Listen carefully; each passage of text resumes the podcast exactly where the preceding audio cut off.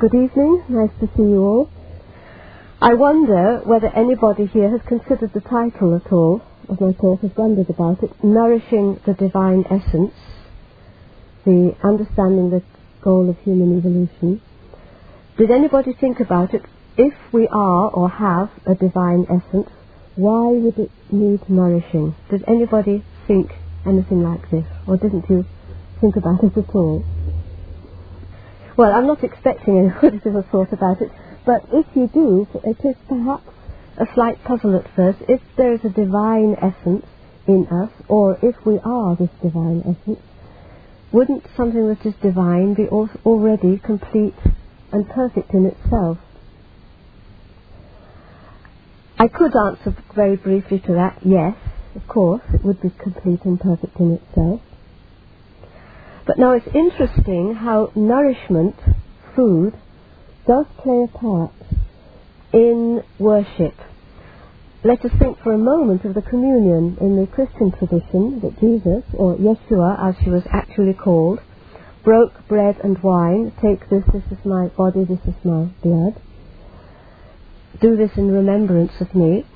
We have a solid bread, well, fairly solid, but coming from a seed, the wheat plant, and we have something liquid. And these are to be taken in, into the human organism. Now, there may be many ways of interpreting this, but I think we'd all agree if this is anything other than a pure symbolic act, then it must have to do with triggering or stimulating a process in the human being.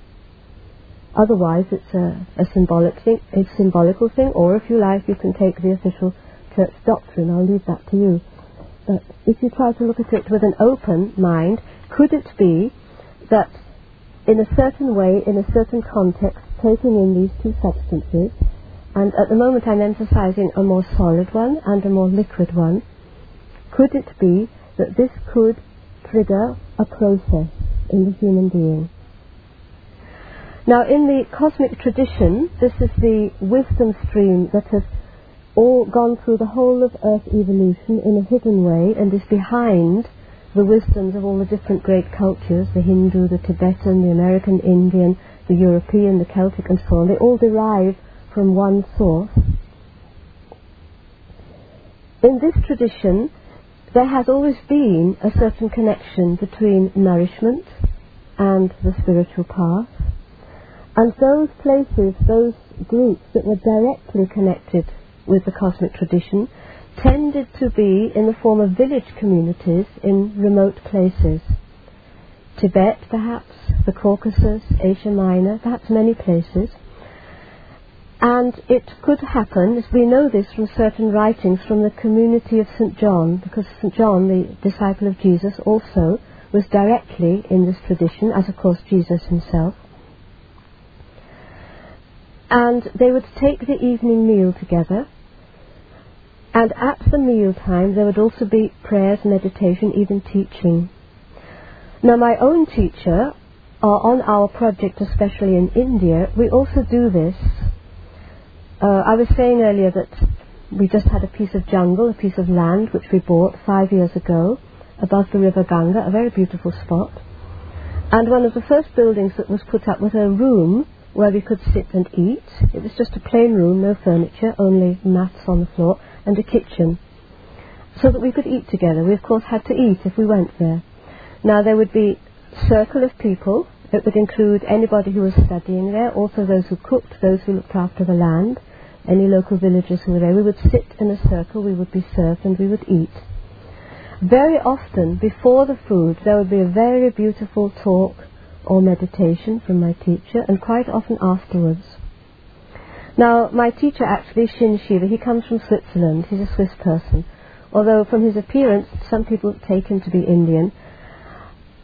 In the old days, uh, when I first knew him, when we, I was with him in Switzerland and South Germany, occasionally he would also say, for our meeting this afternoon, I would like tea to be brought and tea would be placed in the centre. It would be served out, and then our teaching would go on. And sometimes he brought a form of the communion. There would be a big chalice of grape juice, and there would be bread baked in a certain way. And this would be passed around from one to the other, these two substances. So, what is nourishment? And why would physical nourishment be connected in some way with spiritual nourishment? Are they connected, or is it merely symbolical? I would like to go straight on and describe a very basic and very ancient form of Hindu worship. Uh, a ritual that you may have seen on your journey in India. It's everywhere to be found in India, and apparently, according to my teacher, this ceremony was found all over the ancient world, but only India has actually preserved it. And this is the worship of the divine in the form of a stone, a stone that is placed erect. They call this the Shiva Lingam. And if you go to any Shiva temple, but not only a Shiva temple, in most temples you'll find this somewhere, an erect stone, rounded at the top, and in a kind of vessel, container. Now, some smart people like to say, oh yes, that's clear, that's the male generative organ in the female womb, and so on. Well, yes, it could also be that. It is, of course, also that. But I would like to say also that the stone is represented like that. It looks like a pillar arising from a formed base, a roundish, very often with an opening at one side for a liquid to pour down, and it is rounded at the top. Now, the archetypal or original form of this stone is actually an oval, an ellipsoid. And in India, there's great value placed on such a stone if it is found in nature.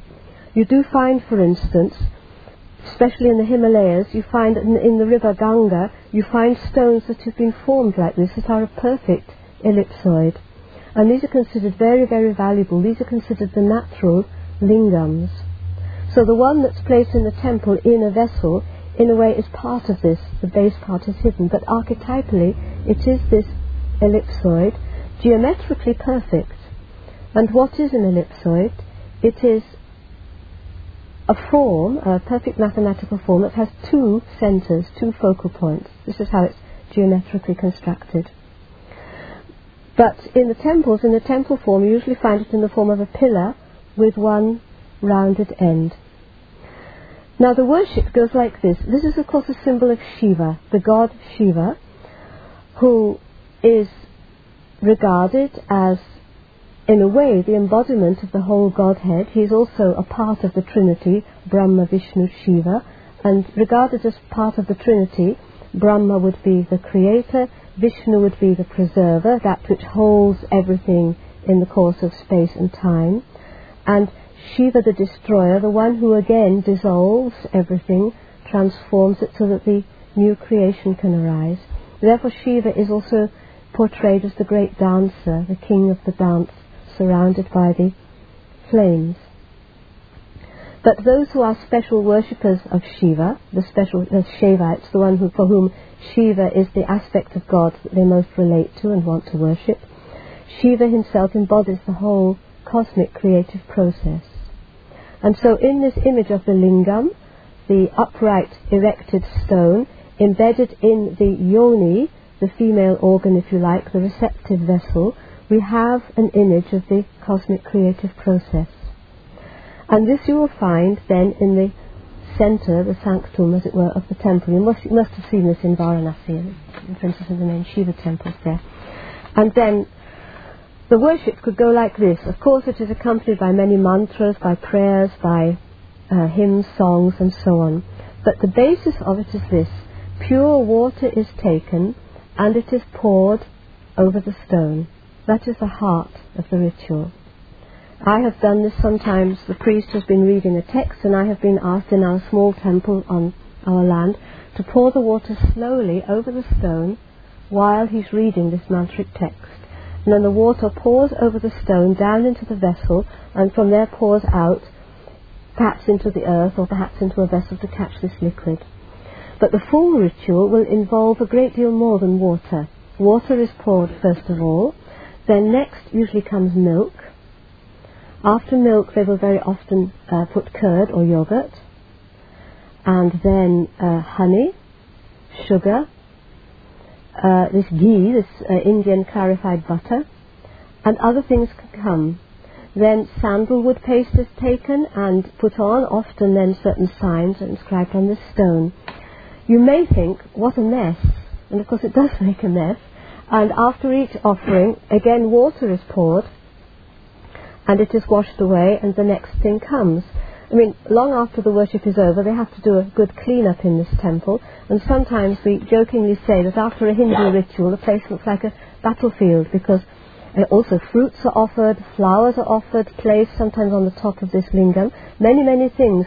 There are some ceremonies where, for instance, a thousand uh, and thousand and one leaves from a holy tree, a thousand and eight leaves are offered and placed around this lingam. It's very elaborate and very extraordinary for a philosophy, a religious outlook that really looks to the absolute that is beyond matter, beyond the physical universe, uses so much matter, so many materials, so many substances in its worship. And perhaps it would look strange to you to see milk and yogurt and honey and all these things poured onto a stone and washed away. These are good substances that you could eat. I'd just like to mention one more thing. When all these substances have been put on the stone, then there's always a little bit remaining in the original vessels. The last stage will be to take the remains of the yogurt, the remains of the milk, the remains of the sugar, etc., etc., and mix them all together with water, and that mixture is then poured on. You might think this is a little bit superfluous because it's all got anyway washed away with water, but this is the form of the worship. A feeding of the stone in a strange way. Now, what is ritual really? So we have also rituals in the Christian church, the main one being the communion, the breaking of the bread and the wine. Are these things related with this very ancient ritual of pouring things on the stone? I could perhaps mention another Hindu ritual in passing. Uh, this is the fire ritual. You might have seen that where a sacred fire is lit, and again similar substances are put into the fire with prayers and mantras, especially in that case seeds and grains, but also honey, sugar, ghee and go. All this is offered into the fire, it's burnt up. Again, you can think, do I really want to put my rice and my other seeds and things into a fire? What is really going on here? Now, a true ritual is always in harmony with cosmic law. A true ritual, I'm saying. And there's a stage in spiritual development uh, where we begin to understand the connections between the macrocosm and the microcosm. The microcosm being us, or being our little world, and the great universe. We have many examples, even in our modern technology, of correspondences I don't know if this is an absolutely exact analogy, but I often think we don't notice sufficiently the remarkable fact that enormous amounts of information can be stored in a microscopically piece, small piece of matter. Whole operas, whole films, whole sequences of visu- visual imagery and sounds can be compressed into, you know, a disc, into very small spaces. Now this is again an absolute copy of what goes on everywhere in the universe. Something very, very great can be compressed or can have its corresponding process in a very small medium. And this is how ritual works. In a very small way, you do something that is nevertheless a key process in the cosmos, and thereby you stimulate that process. So all true rituals have been something that a human being does on the physical level, but it stimulates uh, something on higher and subtler levels. But for this ritual really to happen, it happens the more you are in harmony with what you are doing. It is not just that the water reaches onto the stone, but the point is a human being who is a thinking, conscious, feeling, perceiving being does this, and all his forces, thinking, feeling, willing, and so on, are in harmony with this act that he's doing. This is then the magic that works it, that causes it to multiply, to, to work in the cosmos. But now these rituals which work out into the great cosmos also work deeply into us. It goes into the other direction. And one reason why we do rituals and why my teacher is now very um, concerned to revive and continue these essential, these real rituals, is because we need them for ourselves. Not just to gain a, um, some kind of feeling for spirituality or to help us concentrate on something spiritual. That's not it at all. It is that by doing this in this way, we also enable certain processes to happen in us of a spiritual, chemical nature, I could put it like that. So, I would like to come now to back to speak of the stone of the lingam. What is this actually, and why are stones so? I think it would be very nice if we just placed our hands like this, as though we had a ball between them. Just imagine now, just relax your hands, but try and feel that you've got a ball between your hands, and you might actually begin to feel something because the uh, etheric energies or the electromagnetic field around you begins to densify, and you begin to feel something. Now, I'd like it to be so that it's really round. So don't have it too far apart. Have it so that it's a real round ball. And just turn your hands a little as though you're turning this ball. Now, if it's really around a sphere, it'll have one center. Now, if we begin to draw our hands a little apart, we could imagine that this round sphere is becoming a little elongated. And let's say now in our imagination we elongate it till it becomes a perfect ellipsoid, or if you like, an egg form, a bipolar structure with two centers, two focal points. And then let's now compress it again to a round, to a ball, to a one-centered uh, entity. And then again draw it out until it becomes this egg, if you like, or this ellipsoid with the two focal points. And then we could, if we want, to go on and on stretching. This is actually an exercise in feeling our etheric forces. If you've already practiced in this way, it will be possible for you to let the hands come further and further apart and you still feel an energy field between them. If you haven't practiced this, you might not get the sensation straight away, but you will do eventually because we all have these forces. You just have to get used to freeing them. Then let it come back again. Let's bring it back to an ellipsoid and then let's bring it back to a ball.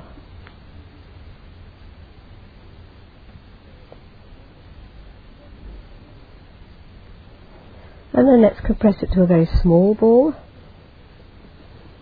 Now, if you've got a good energy field between your hand, if you're really feeling something, then just take your hands and place them on the center of your breast and let that energy flow into you.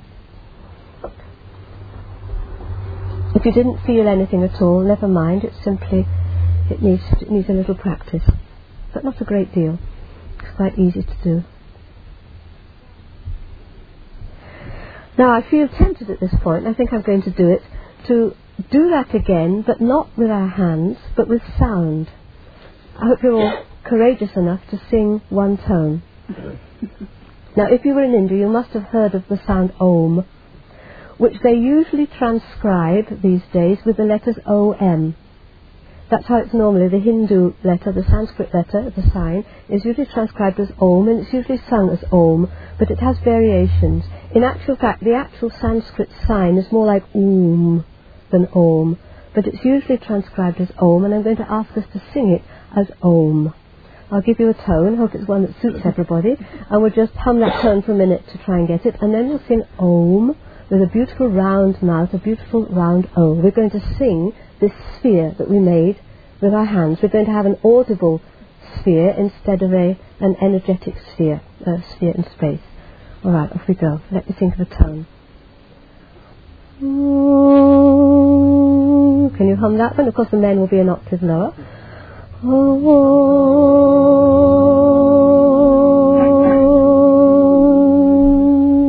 Okay, we've got a whole lot of different tones. Mm-hmm. That's all right. They they harmonise with each other. We'll just try once more, see if we can get one tone. If not, we'll settle for a harmony. that's also all right. It would still work.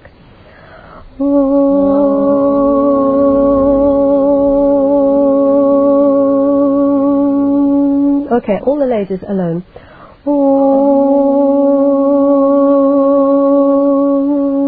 Now all the men join in with whatever you can manage.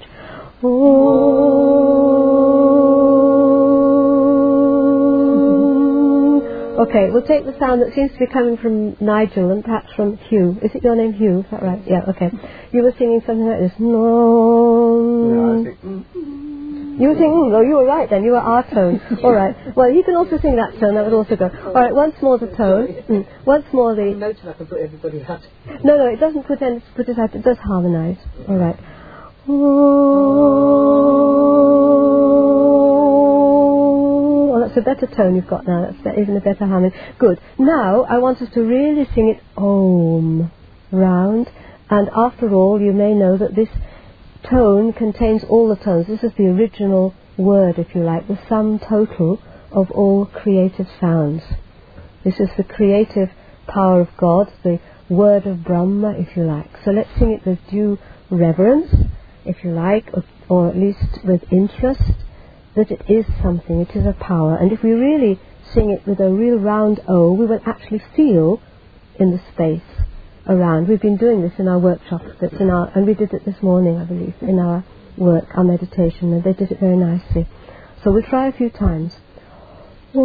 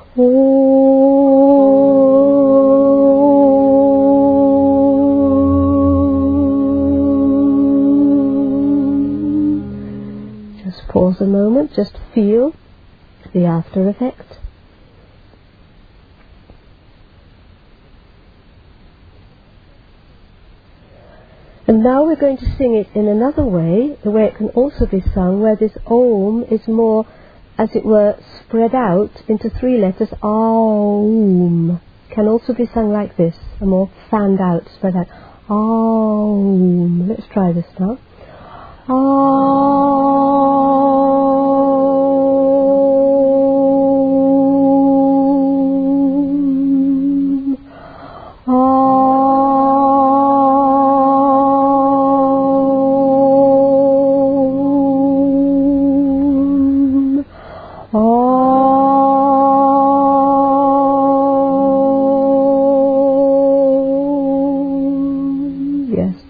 That was different? Had a different effect? How did it work for you? Much nicer, all right? yes, yes. It's, it's, as for me, I Yes. find it's a much nicer way of actually saying it. It seems more rounded. Yes, all right, yeah. Mm-hmm.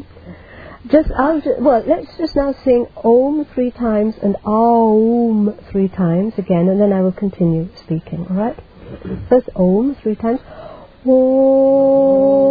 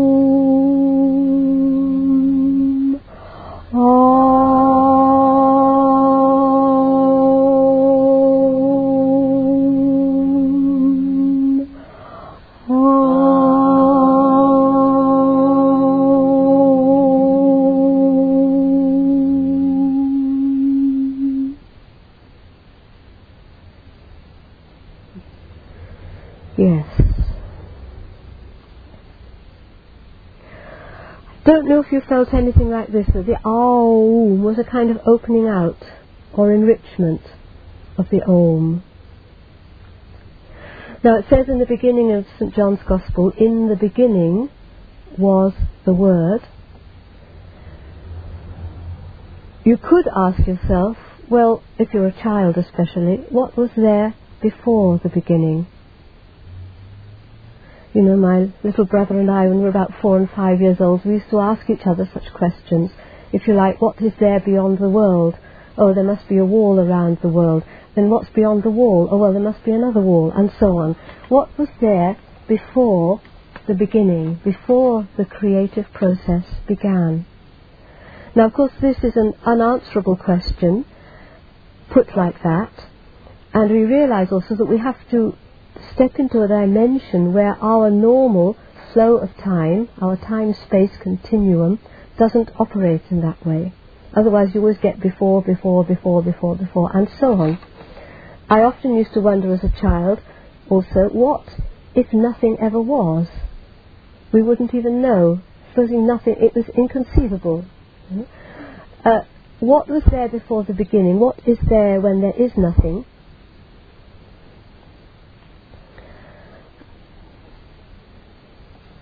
I think I uh, began my very first lecture here uh, with a song from the cosmic tradition, which goes like this from the words Where you find nothing more within you, there is the sun. Now, spiritual scientists know that at the center of the sun there is nothing or not anything that if scientists really could send some spaceship to the centre of the sun, they wouldn't come to this super, super hot fire which they expect, but they would come to nothing, to not anything. So we can understand it like this the primal source of creation, the womb from which everything comes or came, because in this way we can't really use verbs with a tense, a past, a present, or a future is this great? I will say not anything. I won't say nothing because it is in a way nothing, nothing that we can name, nothing that we can get hold of, nothing that is anything. It's perhaps just isness itself, if you like. And this can be conceived of in its most perfect way as a round, as a sphere. If we're going to think in a form, we're going to express it in some way, we'd have to express this in a sphere, perhaps, a unity. Everything that is a unity, a oneness. That would be then a sphere. Uh, now, my teacher has drawn uh, certain diagrams or certain pictures, really very beautiful, of the creative process. And he draws, he does beautiful chalk drawings on black paper. They're absolutely perfect, they're exquisitely beautiful. No smudges or correcting himself, because you can't do that in this form. And this sphere will just be the black paper, although there might be a hint something is there.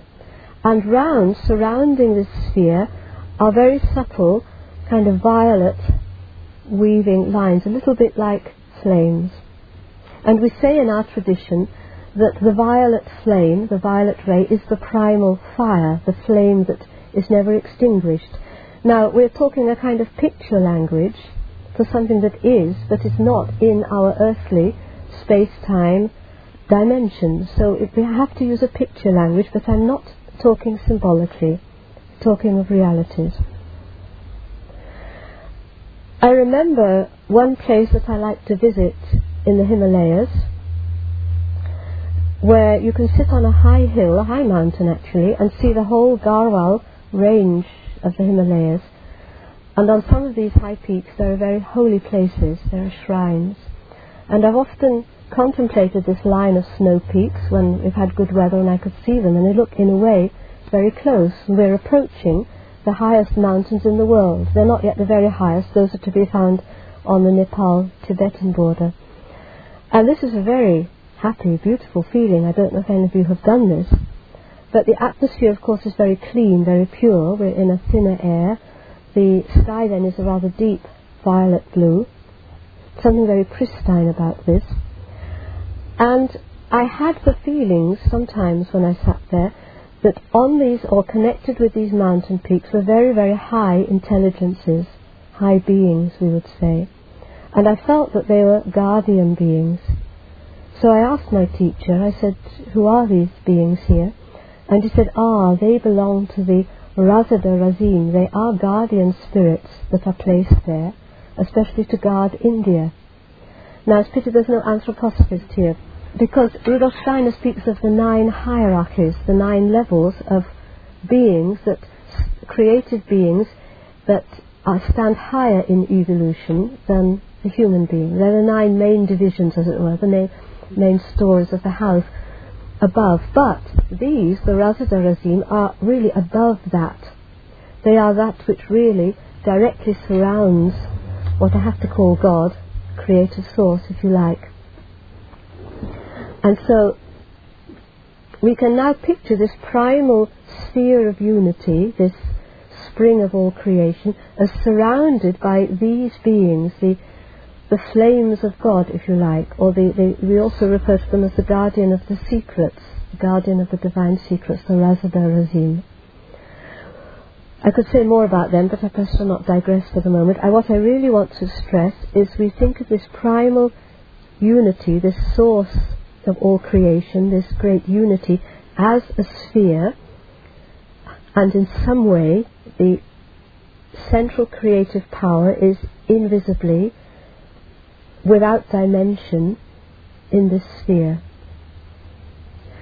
Now, in the Hindu mythology, it is said that Shiva, let us now identify the source with the god Shiva, to give it a name, that Shiva sat on Mount Kailash. He was the great ascetic. He was the great yogi. He is the great yogi. I shouldn't use the past tense in respect of him.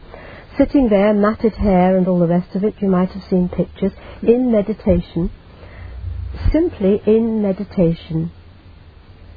Now, the woman who loves him, Parvati, the lady of the mountains, she wants to attract his attention. But how do you attract the attention of a meditating yogi?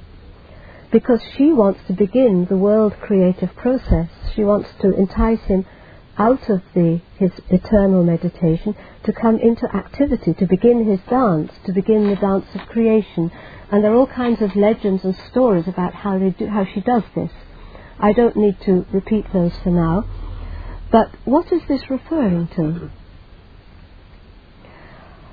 I could say like this when the divine not anything, the divine silence, the divine source of all creation, stirs, as it were, begins to stir out of its total unity, then this perfect sphere begins to move and to become gradually a bipolar being. You could say that God divides himself into God and Goddess. You could, if you like, say Parvati succeeds in taking Shiva out of his meditation and interesting him in the creation of the universe begins to resolve, begin, begins to revolve, to dance, the flames begin to dance around.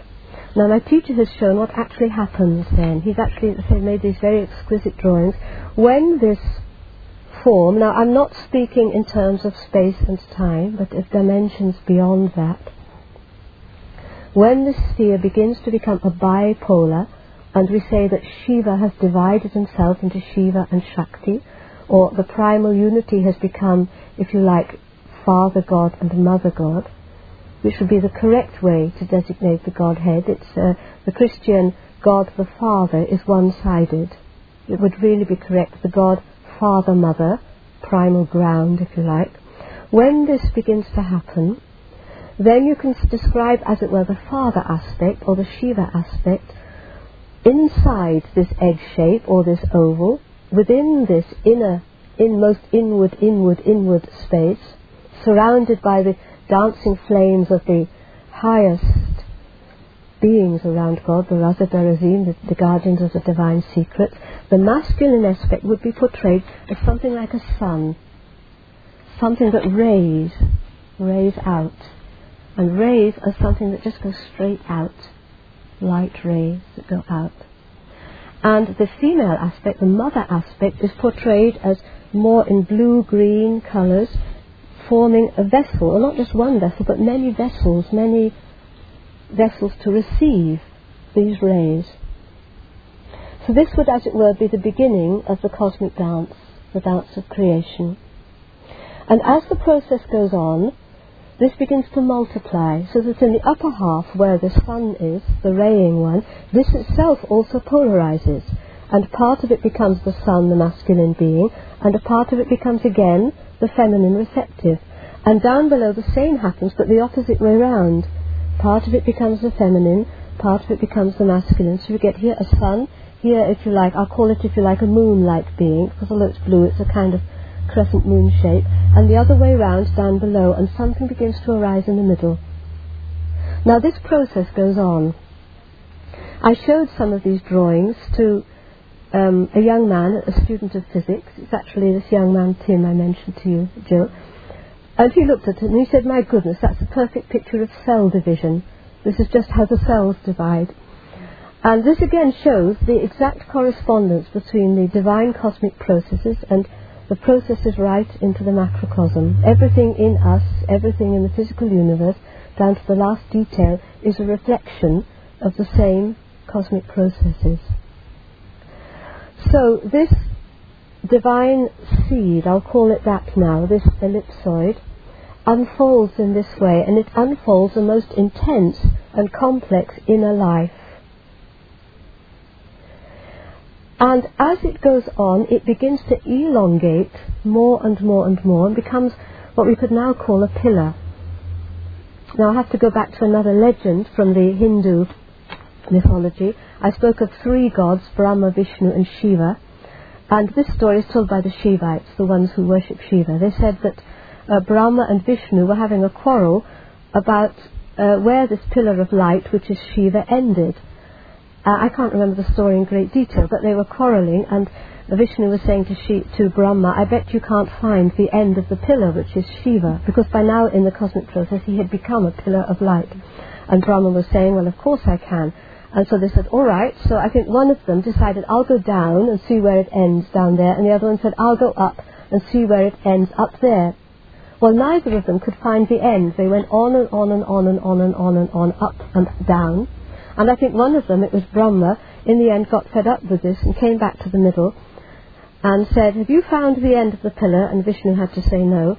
And Brahma said, well, as a matter of fact, I did that he wasn't telling the truth. And there were certain consequences to that which I can't remember. But the main point I want to say is that this pillar of light is conceived of then when the, this seed begins to elongate, elongate, elongate. This pillar of light is considered to be endless and infinite. Now, what is the significance of this pillar of light? When the, the primal egg or seed or lingam, ellipsoid, begins to elongate into a pillar, that signifies the beginning of the way, the space, the journey into space and time. That this is the pillar that forms the way, in way it's the first dimension. It's the first beginnings of actually forming of cosmic spaces. So when Jesus Christ, or Yeshua as I should say, said, I am the way, he was also meaning this. That which out of the dimensionless begins to move and to create into space and time. So, in a very simple way, that's the beginning, that's how creation is conceived and described in the Hindu mythology, and what is in St. John's Gospel is in absolute accordance with this. I could just pause here for a moment and say, what in us is in the dimension of space and time, and what, if anything, in us also lies outside this dimension. Do you have any feeling for that? Whether you are atheist or religious? Time is physical, Yes. space and time is the spiritual. Yes. Do you experience that in any way? I do when I'm meditating. Yeah, right, yes. How is that possible when you meditate? Um, there's almost a sense of uh, not being aware of the physical senses, hmm but being aware. Yeah. Yeah. It's the only way I can explain it. It's Mm. a very simple way. Yeah. It's the only way I can Yeah. That's good. Not being aware of the physical of senses, the body, the flow of time, space, but being aware. And you are aware, and you are aware that you are aware. Mm. Yes. And this is where we are approaching that very centre in us, which is also without dimension. Now, what I was coming to in all this is that this primal lingam, I'm not saying now the sphere, but the lingam, which has the two poles and which is this creative space, this creative seed of God has its exact replica in us. We have a correspondence to this in what I've called in this uh, lecture the divine seed. This is that in us which is a, in the image of God, which is given to us, and which is, now I'm saying this, I have to be a bit careful here, I would say is in us, or at least belongs to us. I won't even say it is in us at this point. Now I have to come to the origin of the human being, because we weren't always there. There were other world spheres, there were other planets, there were other galaxies, but the human being as such was not always present in the universe. We have our evolution, we have our history, we belong to space and time. I'm talking nevertheless in terms of many incarnations. See, our real biography, as it were, began many incarnations ago. And let us say, for the moment, because Kay is not here, uh, that it began with the evolution of the Earth planet. If she was here, I'd have to go further back, because Rudolf Steiner writes of previous incarnations of our planet also. We should think now that the human being has a double origin. Just as in this incarnation we have, in a certain sense, a double origin, in that we have a mother and a father. We can't be born or created out of just one of them. We have to, it takes a two that has to unite. Now, I've often given this image to help understand what is the relationship between the cosmic father and the cosmic mother. I'm going to repeat this because it's the best image that I know. If a child is going to come into this world, man and woman have to unite in a certain way.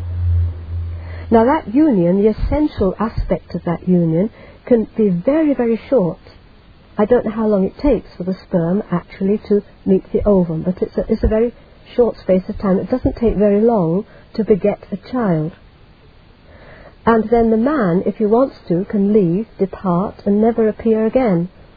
He can go to South America or the North Pole or whatever. He's done whatever he has to do.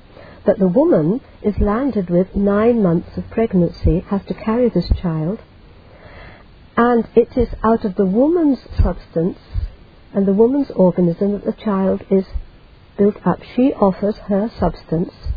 Well, it is. She offers the pro- process of growth. She offers the possibility that this seed, implanted by the man, and again already the egg, the ovum, already has a surrounding quality. The sperm, which is much, much smaller than the ovum, is much more like the raying quality, received, and then this is unfolded over nine months and the child is born.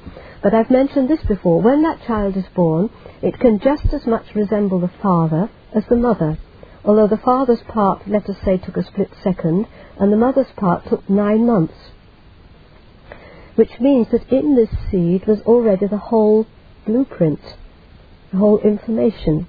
Well, not the whole, because the mother's information is also there. The child is, is a product of both in that sense.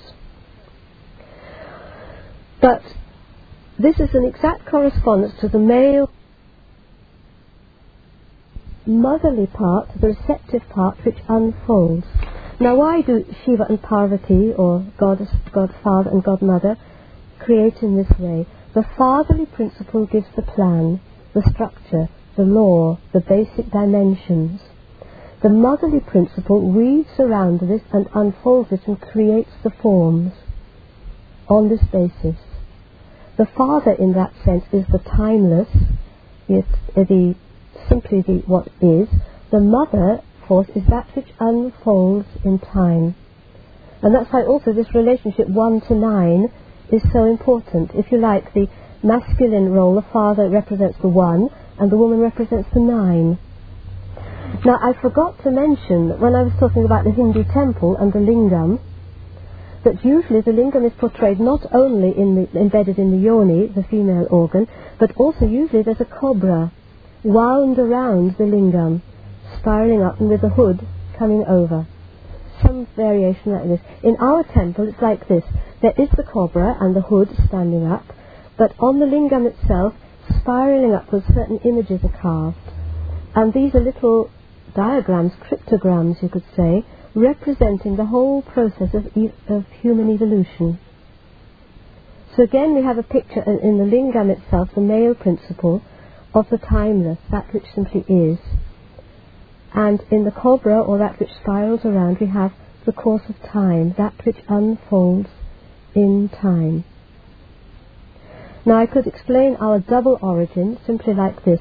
There is a divine seed which is now, and now is always now, now, now, now, now. Uh, now is never before or after. This is the eternal seed, the eternal Shiva principle. And then there is that which unfolds in time, in the course of time. It takes time for unfolding, for forms to be created, for forms to dissolve. This is the great time process, cycles of time. And we are this.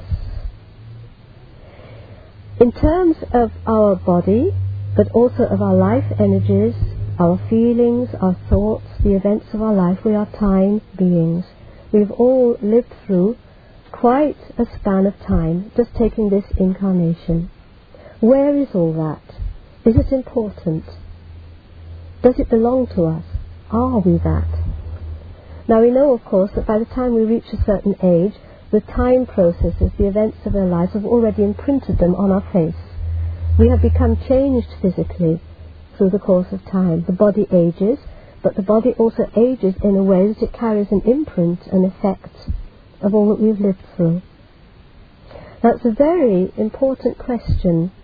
What do I do with my biography? Maybe I've had a very good life, a very happy life, a very productive life. Maybe I've had a life up to now with all kinds of problems, all kinds of difficulties. Maybe the whole aspects of my life I'd like to wipe out. I wish I could do over again. Or maybe there are parts of my life I regret because they're past and I'd like to continue them.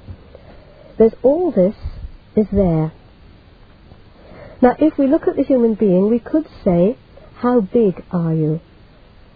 Now, if we take this concept of size to include not only the physical size, but also the size in terms of time, then the human being is enormously big. Even as far as the physical, we have a physical body of so many dimensions, you know, we're so, we're so high, we're so wide, and so on. But we also know, if we've studied spiritual things a little or had certain experiences, that we consist, even in terms of space, of more than the physical body. We, can, we consist also of subtler energy fields that surround and penetrate the body. And the question is, how big are these? Well, now there are very many of them, but one can say as a provisional measure, if I take my arm and stretch it up and then circle it round me, roughly a kind of boundary exists in this dimension. But that isn't the end, that's just the end of a more dense dimension. In fact, we extend in an enormous long way into space. In a certain sense, I could put it like this. If you look at a star, let us say the planet Jupiter, or Sirius, something of you is reaching right out to that star. Something of you can extend into cosmic dimensions. So this is now in terms of space, how big is the human being? Uh, when I do a course on developing the etheric forces, as I'm going to do next weekend, because a lot of our work is connected with the realizing of these parts of our being and learning to use them rightly, we begin to experience this. Everybody begins to suddenly experience, I'm much bigger, much greater, I'm expanding. And if you've begun to meditate, perhaps you've also had such experiences, you begin to feel these other parts of your being. So, in terms of space, in terms of the space that we occupy or influence or inhabit, we are all very enormous. In terms of time, if we could, as it were, make a body out of time, and we do in a certain sense have a time body, a body or an energy sheath that contains, as it were, our whole life, the time rolled up into an energy sheath. This time stretches back all the years of our life. It stretches back to our time in the womb. It stretches back to the time when we were in the spiritual world. It goes back to our previous incarnations, back, back, back, back. You can think infinitely far back. How far can you think? And so on. This is the size of the human being. This is the one aspect of our origin. But on the other, this very essence, which is beyond time and space, which is actually of the nature of this primal lingam, or this primal seed that I described, that is the tiniest that you can imagine. That is tinier, more small than the smallest atom, it is the smallest, it is the subtlest, it is the most concentrated. There you are the smallest.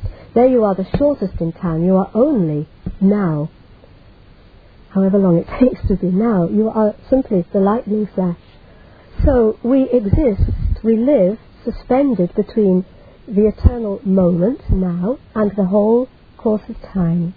This is the true polarity or duality in us. The eternal moment, the eternal, the timeless, the dimensionless of the Father, and the unfolding in time with its great memory of the Mother. And these two aspects in us are, first of all, represented by that which is connected with the top of our head, the Father, connected with, but not the same as the thousand petal chakra, and the mother pole, which is in the reproductive area, and encoded especially into this area is the memory of the whole of Earth evolution. The great mother memory is deeply embedded, deeply encoded in us here. And we live in a good tension or a good exchange between these two poles. That is really life, existing between these two poles. So, how did we look before we were born, and how will we look after we've died? Because we know that we lay aside the physical body, death is that. Whatever I am, if I am anything, leaves the physical body, and these more subtle or invisible entities presumably move on. For those of you who've had experience of death, of death of other people, you may have noticed that the body dies, the functions stop, but it doesn't seem straight away that the person has left. You know, slowly one has the feeling that that person has left. Often it feels as though the person is around their body. And in most traditions, they say it takes about three days for the life energies, the life energy structure, the, to really leave that physical body. If you studied spiritual science, you know that it says something like this, that gradually then this energy sheath, this life energy sheath, also dissolves into the cosmos. And some time after that, quite a considerable time after that, our whole accumulation as a soul being of thoughts, of feelings, of speech, and all these things, that also dissolves. So what is left? What is it that goes from incarnation to incarnation to incarnation? What is left is a kind of, is this divine eternal seed,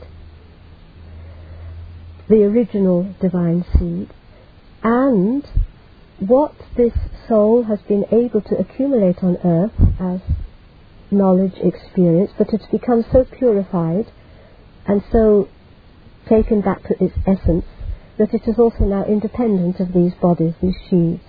It's like a kind of essence. So some traditions they refer to this more or less as the causal body. I'll come back to that. But I have to say something more about this seed, I think, now at this point, before I elaborate that further. Did we, were we always this seed? Did we always have this seed? How is it in respect of our double origin? Now the earth was created over, of course, immense periods of time, and spiritual science teaches us, and perhaps our ordinary science is coming to this, I don't know, But a planet arises first out of, first, if you like, pure energy and condenses gradually, gradually, gradually to, if you like, the physical planet. So our planet unfolded in this way, And the human being was, as it were, planned and projected by God and by the gods.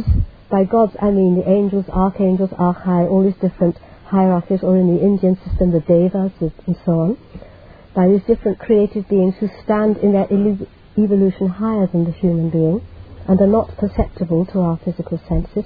They worked on the earth and they prepared the way of the human being. They prepared this. Where was the divine seed? If you like, that was still with God, or it was not there on the earth.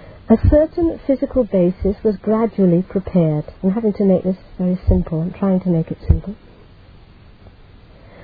Gradually, some kind of primitive forms arose, the forerunners, if you like, of our present form, various kinds. It went through many, many, many stages.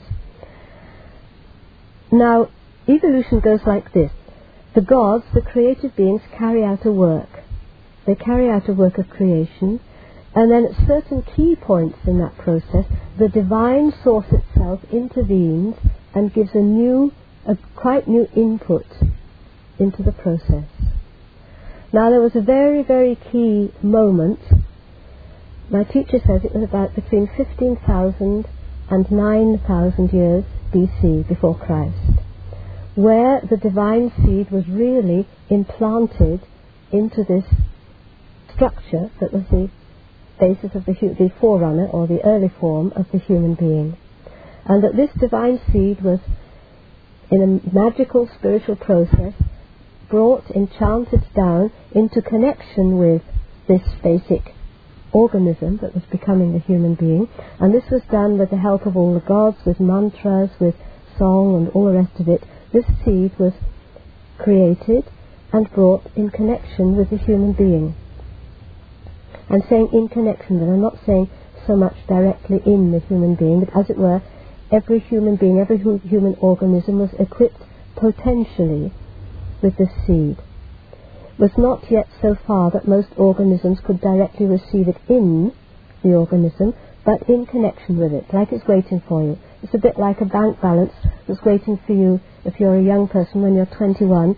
You can go and collect the cash that's been left for you. It's a little bit like that. It's been left there ready for you. Each person has it, but you don't necessarily have it just yet.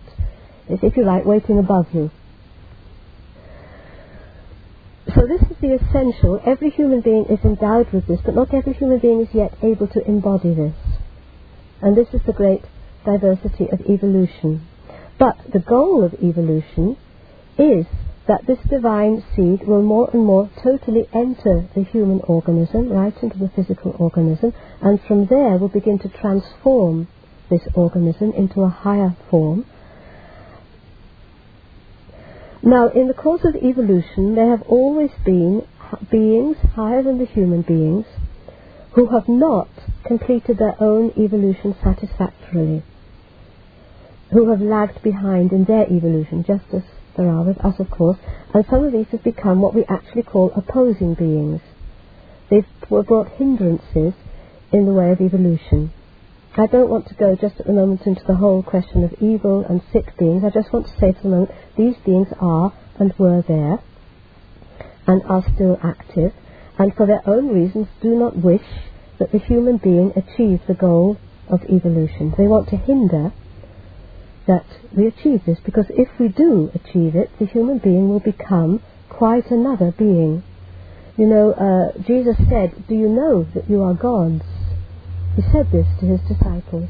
The human being potentially is a creator being, a creator God. We will be the next hierarchy after the angels. We will become the next creator generation. But we are not that yet. But this is our evolutionary goal and it will happen through the seed being able to be fully assimilated into the human organism and able to reform and uh, develop this. It will be a spring in evolution. When somebody achieves this, they become actually, even within the physical body, they become a godlike being. I mean, Jesus Christ himself embodied this process in his whole death and resurrection. This was a process he was, as it were, in advance preparing the way for humanity. He wasn't doing it to impress you that so that you sign on and join his church. He was doing it. This is the prototype. This is the way of evolution. This is the way for all human beings. So, some of these opposing beings actually stand very high in hierarchies, and they also have a great wisdom and knowledge. Now, I have to speak in a way that sounds very naive, sounds a bit like science fiction. I, I don't know how else to do it, but I am referring, nevertheless, to facts, but which I have to put in our language for dimensions that really lie beyond our mentality. And it goes like this God, the creator being, wanted to ensure that this divine seed could not be stolen or taken away. And because it is a part of God, it cannot be, actually. This is the one part of the human being that is indestructible. Mm-hmm. And he protected this creative seed. He surrounded it, we say, by a blue sphere. Now, I don't know if any of you have read in some of the yoga books or even have seen in meditation what we sometimes call a blue pearl. Uh, certain people in certain Indian traditions do see this. It seems that certain spiritual paths lead to a vision of this. It doesn't mean that it's a more advanced path than any other, it just means that's the way it happens. Like some routes to Everest will let you see the peak in advance, and other routes don't let you see it, but each route might be equally good. But you can actually see sometimes what's called this blue pearl. It's a very, very beautiful spiritual colour. It's not an earthly colour. And within it you can see something like a star. Very tiny, very subtle. And within this star a kind of darkness. Kind of dark, indescribable point. But it can be seen. It is there. And some describe them, some yogas describe how uh, certain experiences with this blue pearl. But it is a protected seed, protected by this blue, and no opposing being can directly get at this. So what they do is they try everything possible to set up conditions on earth whereby we will not be aware of it, or we will be distanced from it, or we will not be able to take it fully into our organism. This is their aim. And I shall come on to speak now of the kind of things they do and of the kind of things we can do to ensure a right development. Because we are in a time now when this blue shield should begin to open. We are in a time now where it is intended that each human being take in fully this divine seed and, and allow it to unfold and allow it to transform us. If we can do this, if large numbers of human beings can achieve this, then we will be able to transform this earth in a very short time and to heal its sicknesses, because we will have become endowed with higher faculties. And this is what lies before us at this moment. We are in this time. So this blue shield is there. Where is it? If it is not in your organism, where is it? Now, one of the great deeds of Jesus Christ, of Yeshua, who was a very high master, the highest master of his time, the highest developed human being, and he could directly, at one point in his life, at the age of 30, receive the divine impulse, the divine creator source, directly into his organism. So he became thereby what we call a son of God. He became a divine incarnation. He was then able to act for the whole of humanity, and he, as it were, installed, it sounds funny, a I have to say, a ray of light in each human being that connects the human being on the one hand with the sun and on the other hand with the center of the earth. Now, a lot of people now and a lot of different groups know about this. There are a lot of schools of meditation, especially in the West, but also a little bit in India, where you meditate a ray of light or a pillar of light. Could be both. But there is actually a light a light connection, a connection of light, an unbreakable light thread. You could compare it, if you like, to a laser, to a, we call it sometimes the diamond ray, uh, which is unbreakable and connects each human being with the divine. Now, this was a special task of Jesus Christ. He installed this in every human being. And this is one of the mysteries of the St. John's Gospel. The St. John's Gospel is particularly concerned with this I am ray, with the I am of the human being. And so you find these different sayings I am the bread of life, the bread of life, I am the light of the world, I am the door. These are all different approaches to this mystery of the ray and of the divine seed which is in this ray. So if the divine seed, the lingam, the blue pearl, the blue god, my teacher calls it, because he says inside this seed is now not just a divine seed, but already a, formed being, a godlike being. He says, if this is not directly in you yet, it is in your ray. It is in descending. And there's been all kinds of help to enable this to come. So our task now is to enable this seed to enter into us. That's the first part of the task.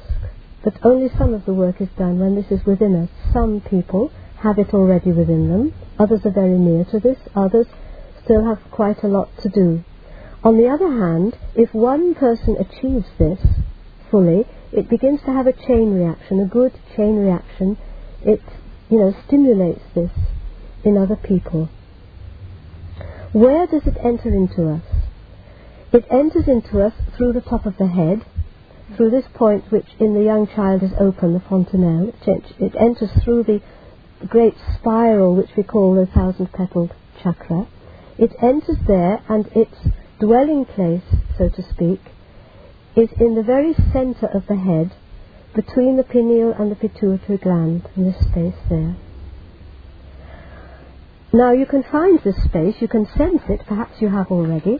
It can be found also if you take a vertical line from here down to the base of the throat, and you take a horizontal line through the temples, and you take a horizontal line more or less through the back of the skull where the spinal cord enters the head, and the Ajna chakra behind the point, the root of the nose.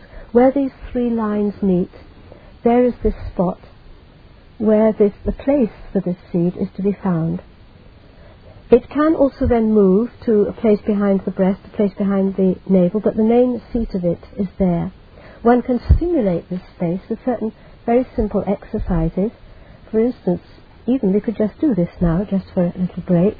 If we are upright and we very slowly nod our head, keeping it in this plane, quite gently, as though we're saying, Yes, yes, yes, I understand.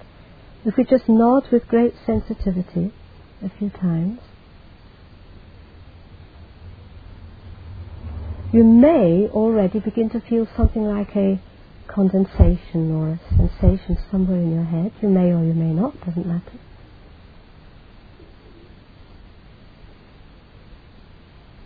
And then after a while you come back to the upright and you pause for a minute and you feel.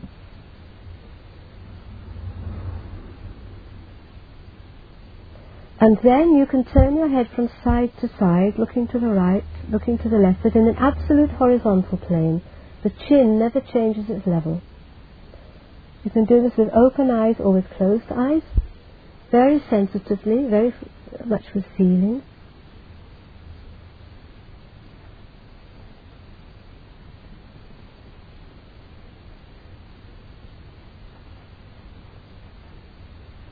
And then you can bring, come back to the center.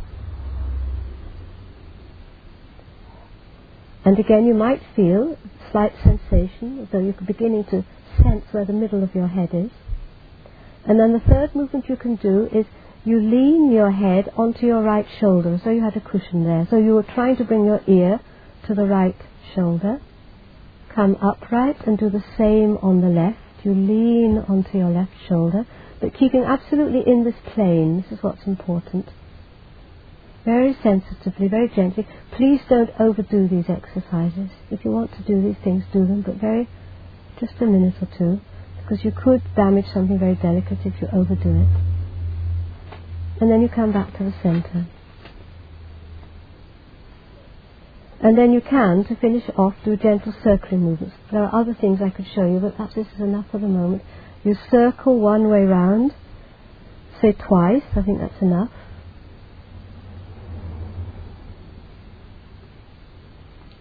And then you circle in the other direction.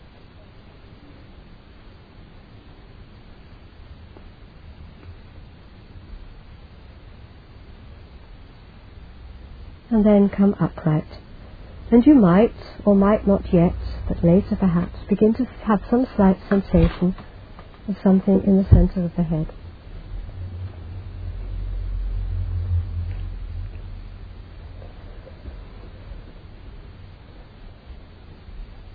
But I will give you something more about this at the end, something more that uh, it's very good to do. Now that is the one work that we had to do.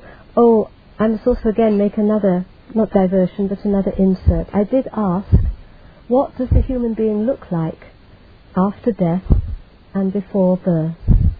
What is it then that actually, having laid aside these different sheaths, the etheric and the astral and so on, when we really are purely in the spiritual world, and before we descend again to incarnation, that is, we dip down again from the dimensionless down into space and time. Can you describe the human being? Do we have arms, legs, face, etc. No, we don't. We are in that time simply this seed which may or may not have fully incarnated in this life, but still we are simply this seed, this little spark, this star of light. And surrounding this we are a great field of energy. Or at least, even that I have to modify. I have to put it like this this seed which we are projects from itself sphere after sphere after sphere of transparent light, a bit like an onion. But these also tend gradually to go back into the center after death. But when we are coming towards incarnation and in life itself, we are this star with these spheres of light that are projected outwards. They say to nine levels. Some people call this the causal body. I'm not quite sure if that's a really exact definition, but um, these light sheets get projected out. There are thousands and thousands of them, but there, as it were, main nine main layers, so to speak. This we basically are. Now, when a child is going to be conceived, let us say when uh, from above uh, the child is planning which father and which mother it wants to unite for its incarnation, then because we have to talk from a, a, dimension that isn't in space and time, working into space and time. But it works like this. The father's seed, the sperm, is making its way towards the woman, the, the ovum, the egg, and the divine seed, the very core of the human being, as it were, rides on the sperm. They say this is one meaning of the symbol of the uh, young man riding on the dolphin. Rides on the sperm. It, the, the central core of the child, incoming child, connects itself with the father organism. And the surrounding spheres of light that have been projected out of this, up to nine layers of uh, light spheres that are projected out of this one sphere, they come from this, these penetrate the mother organism. And then these two come together. So the nine spheres of light begin to work into that part that works in time and space and builds and forms, the motherly, and the very core of the human being, the I am, rides as it were on the sperm, on the seed principle, and penetrates that. Now, our divine seed, whether it's inside or outside, it projects these spheres, these transparent light spheres, and these become the basis on which is then projected all our other spheres, our etheric body and so on, our astral body. But this is the basis of what we are. Let's now, for a moment, take a picture. Uh, my teacher is very happy when we contemplate the stars and he often says, look at the night sky and choose a very small but very beautiful sparkling star that appeals to you. And contemplate this star surrounded by darkness. Make a relationship with this star because this will stimulate that star which is at the center of your divine seed. And it is very good sometimes to contemplate a star with the black surroundings. The other thing he likes us to contemplate very much, among other things, is the full moon. And we all know how beautiful the full moon looks in the sky. And if it's a clear night, around the full moon is a beautiful but very, very delicate and subtle radiance. And sometimes different rainbow formations, different subtle colours. It's very good for us to contemplate this because this stimulates a very essential process in us. For the seed to enter into us, to enter into our organism, it is necessary that we, be- we come more and more and more to our centre. That we free ourselves from all kinds of foreign influences. That we act truly out of our own inmost will. That we overcome in us all simply automatic behaviour and a lot of our thinking, 99% of our thinking, most people, is very automatic. You think what is splurged out to you from the TV, from the newspapers. You take up the opinions of those around you. You're full of the opinions of your parents, your teachers, your influences, advertising. The whole mental world is pretty much conditioned and dictated by the outside world. Now, the more you break that down, and see through it and take responsibility for your own mental and emotional space, the more chance you have that this seed can take up residence in you. It also means, and this is very basic to the spiritual path, and you'll find this expressed in different ways in all the traditions, it is necessary that we free ourselves from all identifications. Now, the human being loves to be someone. And we have to give up being someone. Usually, we like to be not just one someone, but very many different someones. But there are a lot of people also who have maybe one, two, three, four, or five main identifications. I'll give you a few very simple, clear examples. We were working at this in our workshop yesterday where we were looking at the way people stand and walk and move because the way you move your body often reveals what you identify yourself with. Let us say you are a supermodel or a film star. Then your identification is with your body and with the beauty of this body. And most of these ladies then have problems when the body begins to be less beautiful, no, no longer to support this identification. There are very evil identifications in America, especially, but uh, in the Western world, that's extreme in America, where the idea is subtly or not very subtly injected into young female humanity that you have to be a certain shape and size. And if you are not this certain shape and size, you are not worthy to be a human being. And this is a terrible identification that they load on people. And these young women have terrible trouble getting free of this. It's something that's imposed from outside.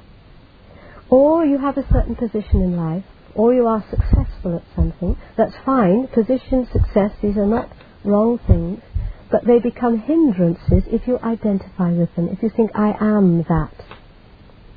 If you do something well, if you are successful, you can enjoy this, we can be thankful, we can take it as nourishment for our life, but when we start thinking, I am this, we start hanging millstones round our neck. We prevent, we prevent the entry of that diamond clear, not anything, which means we are everything, this perfect, transparent, if you like, extract of the whole cosmos, we prevent that from being in us at our core.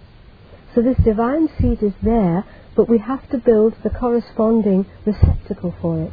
Just like the lingam is there, and it has its yoni, its receptacle. So that is the first thing, to find our center and to work out of this to free ourselves from all kinds of artificial structures which we acquire, which society imposes on us, etc., etc.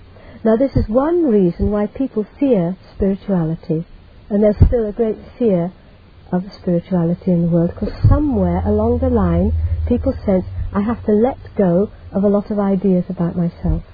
And this is very, very, very hard, because we all need somewhere a feeling that we are and we are, of course, but we are not this, that, or the other.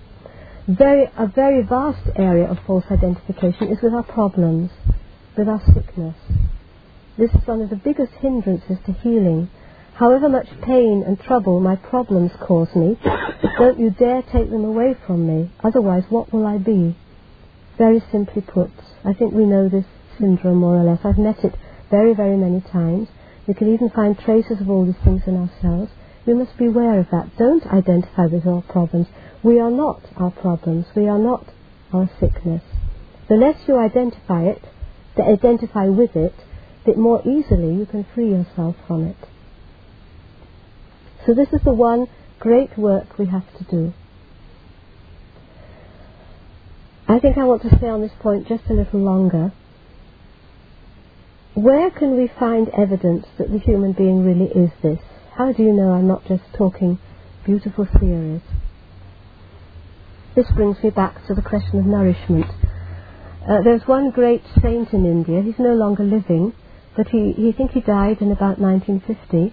He was called Ramananda Maharishi, and he was a very pure being, and there happened to be a lot of very beautiful photographs of him. I've seen very many of them. A very, very beautiful face, very calm, very tranquil, with very lovely eyes.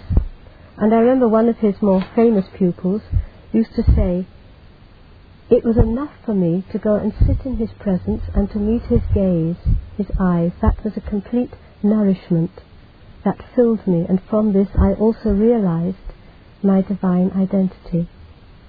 Now, what are human eyes? They are different, after all, from animals' eyes, from a cat, a dog, a lion, etc. I don't know if you've noticed this. There's something more focused. Uh, animal eyes can be very beautiful. It's lovely to look in the eyes of an animal, but they don't have that which is in the human eye. Now, what is really in the human eye? What do we see when we look at a human being? We are looking at and we are seeing something that cannot be seen. And that is the black pupil of the eye, the blackness of the centre. This is where the gaze is. It's not in the iris, the coloured part, or in the white, the cornea. It's in the very centre, the black. That looks at it, and you know when I'm looking at you, and you know when you're looking at me. And they could have very good reasons for not wanting to look at you, especially if I've just stolen your purse or something like that. Then I want to avoid your gaze. You, you know, the, the, there's nothing really more powerful or more beautiful than the human gaze, and yet it is this invisible light of the eye. We all have this experience. We all know it. Now this points exactly to this is a pure and accurate and absolute reflection of this divine reality, the divine seed, which is not anything and yet which is everything. Now it is said that a human being can lie, can tell lies, can even make his face and his gestures so that they misrepresent the truth. People are very clever at deceiving others. But this centre part of the eye cannot lie the pupil of the eye, the eye light, that cannot deceive another human being. This is the center of truth in us. This is where we are. This divine seed in us is truth, is what is. So you can see that I'm talking about coming more and more and more to truth. So we are truth, for this seed to enter into us. That is half the work. The other half is to work with all of that in us which goes through time, which lives on this earth. Now we have experiences from morning till night, through all our waking hours, events are happening to us of one kind or another. What we need to do is to take out of this stream of events that which was important, that which was valuable, that which was good, that which we could unfold as a capacity, as a virtue, as a quality. And we need to give this as nourishment to the divine seed. Now I spoke about the moon and the beautiful aura of the moon. Why is that a good image for us?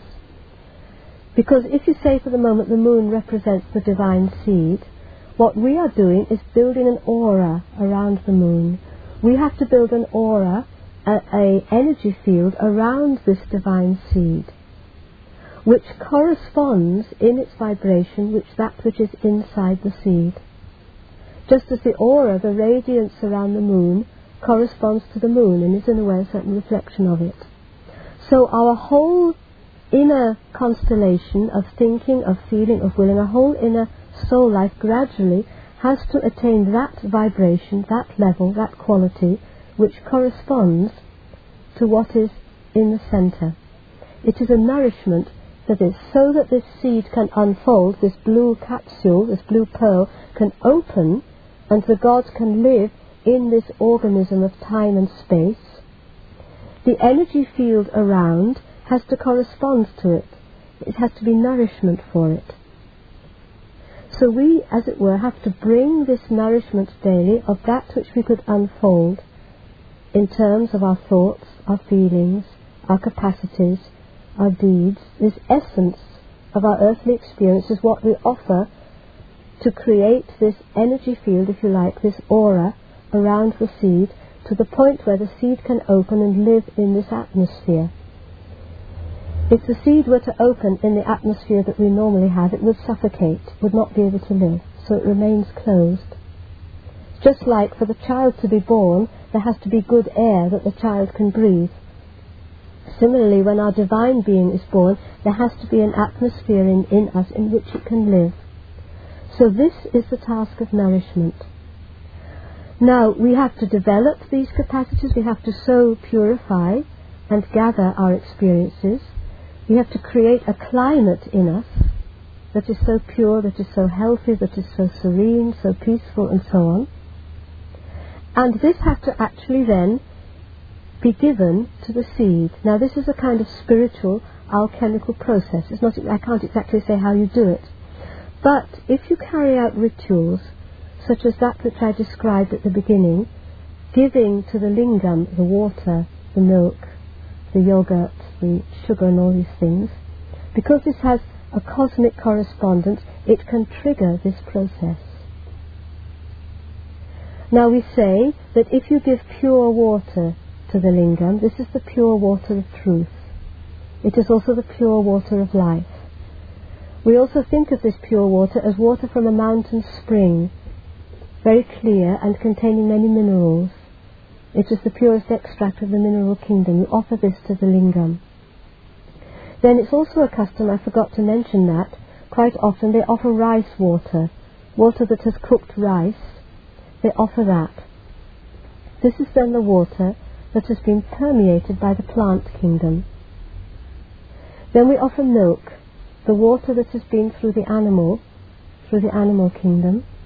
This represents more now our feeling world, whereas the rice water represents more our life energies, and the uh, pure spring water can represent, if you like, the purest extract of our physical body. And then all the other substances have similar significances. So by doing this outwardly, with full devotion, full concentration, full good intention, it also triggers, stimulates that process inwardly of creating this luminous court, this luminous atmosphere around the seed. So this is our most important task. This is what we need to do on earth today. Whatever religious or non-religious path we follow, it's not a question of religion anymore, but of actually carrying something out, this is what its real aim would be. It's, oh yes, I'll come to my pictures for a moment. Uh, these are just kind of improvisations I did, but they have in it this seed principle, and they're all trying to indicate in some way that the entire creation is contained within the seed. But on the other hand, it is also projected outwards. There's another picture which I've just sold, so I can't bring it, where it has rather, for me at least, uh, rather smoky forms arising, and rather, I called it incense of the soul, because there again, there's a direct correspondence between air, smoke, and our feelings. And when we light incense in a certain way, we are um, uh, purifying the atmosphere, we are putting a symbolic representation of our feelings being purified and rising up like smoke does. So we have to describe supersensible processes in terms of sensible, of, of uh, symbols in time and space.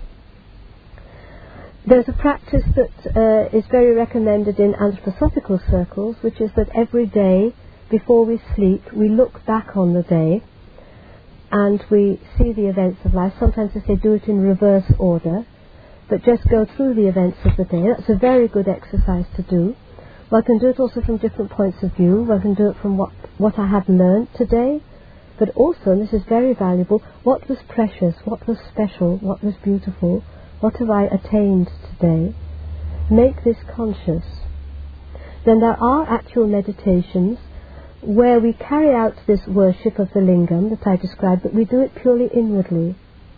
And we gradually begin to feel, as we actually begin to incorporate this seed, we actually begin to feel that we are offering to this central seed in us, that we are pouring the water, we are uh, pouring the milk. Or it says also in some versions, we are taking the sacred oils and anointing the inner lingam with this, the sacred oils representing the purest experiences of our senses.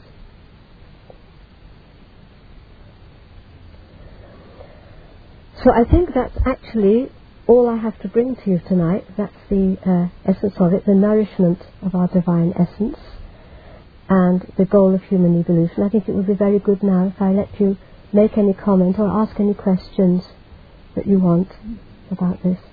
These are very good things, and a lot of very positive and helpful things are finding their way into the world. Now, I don't know if any of you know the uh, great teacher Omraam Mikhail Aïvanhov. We've had uh, a talk that, um, Yeah. about dreams. Oh, yes. Who incidentally just apologies because I just be here. Yeah. Uh-huh. Um, but um, Mm. she gave us a wonderful talk Oh, yes. Yeah. Yes. Well, he gives wonderful teachings on how we can connect very everyday events like taking a shower with higher forces. And if you make that connection, it begins to work. If you think you are the lingam and the shower, the water is pouring through you, you will purify yourself on other levels than just the physical. And again, all these different water features are just as a waterfall or a wonderful mountain stream where the water flows over the lingam. This also stimulates that in us. It is an image of the same reality. Or again, fountains. You see, these, these are also these, a lot, many, many things were also introduced originally, sometimes by spiritual masters in a very surreptitious way, into our ordinary life to stimulate these processes in us. I look at the um, waterfall at Chatsworth House. I don't know Yes. if you've ever seen that, but it goes down for many, many steps, Mm. and it's amazing. It's really Yeah, the most I've amazing that. waterfall. Yeah. yes, yes. Yes. Yes. Very cleansing. isn't it? Yeah. Yes. I know that there are some very creative series of numbers. One, three, seven, nine. All these different numbers have their different significances, and that 108 is a very is part of the creative process in a special way that I actually don't know. Of course, it will be connected with nine and twelve, with the eight and the one. All these things that will be quite correct. I'm not quite sure how, but it's got something to do with the perception of the equinoxes. It links into time itself, Yes. time, Yes. the 25,000 year cycle. The one where I can't remember how, No. but it's, it's like a fraction of it. Yes. And there's 108 names of the goddess Yes.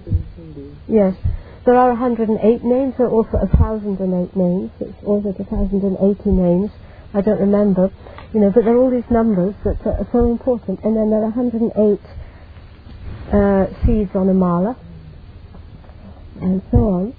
It's a, it's a very important number in that way, yes. And these 108 or 1,080 names are recited at, uh, uh, of the god, of the goddess, very different ones, different series takes about two hours to, to recite the 1080 names of Shiva. We do that on Mahashivaratri, the great festival of Shiva. Yes. Mhm. Did you also want to say something about? You said you would say something about what shadow side beings are doing purposely to try to keep people off their spiritual path or not, from succeeding in uh, ascending in this lifetime.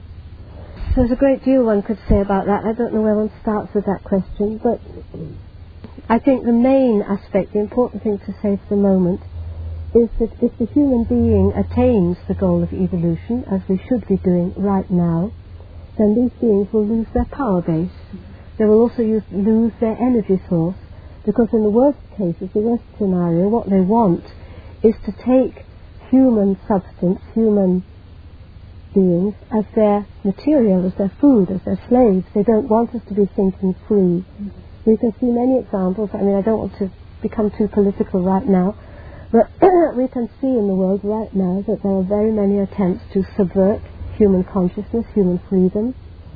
uh, to flood us with all kinds of material goods that we don't need, simply that we're distracted, that we get uh, more and more entrapped in consumerism, etc., etc. We all know these things. Uh, because they want human beings to be in a position where they can be used, where they can be manipulated. And this is totally against the divine will. The divine will for human beings are free, but a good creator spirit. What is a good spirit? A good spirit is one who works for the whole, not just for a limited section of, of the universe at the cost of the rest. I agree with that actually, and I think the only way that we're actually going to get through that Mm. is not by actually just being a yoga teacher. Mm. I noticed that you know you can talk to people and you can Mm. try and um, bring them through Mm. uh, into thinking like that, but you're not going to work like that. The only way you're going to do that is to set by example. I Mm. always said to my teachers that if I come in and I've got great respect for my pupils Mm. with a bottle of beer in one hand and a cigarette in the other, Yeah, yeah. I mean, I don't need, need to do anything. No. But I would already create a terrible barrier between my pupils and myself. Mhm. But if you go in with not just love and truth and honesty and all things you know about, but just showing by example Mm. what you should be doing, Yeah. that has, has more of an effect than actually opening your mouth or saying anything. Mm. Because that they pick that up and think, yes, Mm. that's the way it should be done. That's what I like about that person. Yes. And I think that in many ways that's the only way we're going to get through. Mhm. Yes. to other people. Yes. Yes. What do you think of the concept of bodhisattvas putting energy out?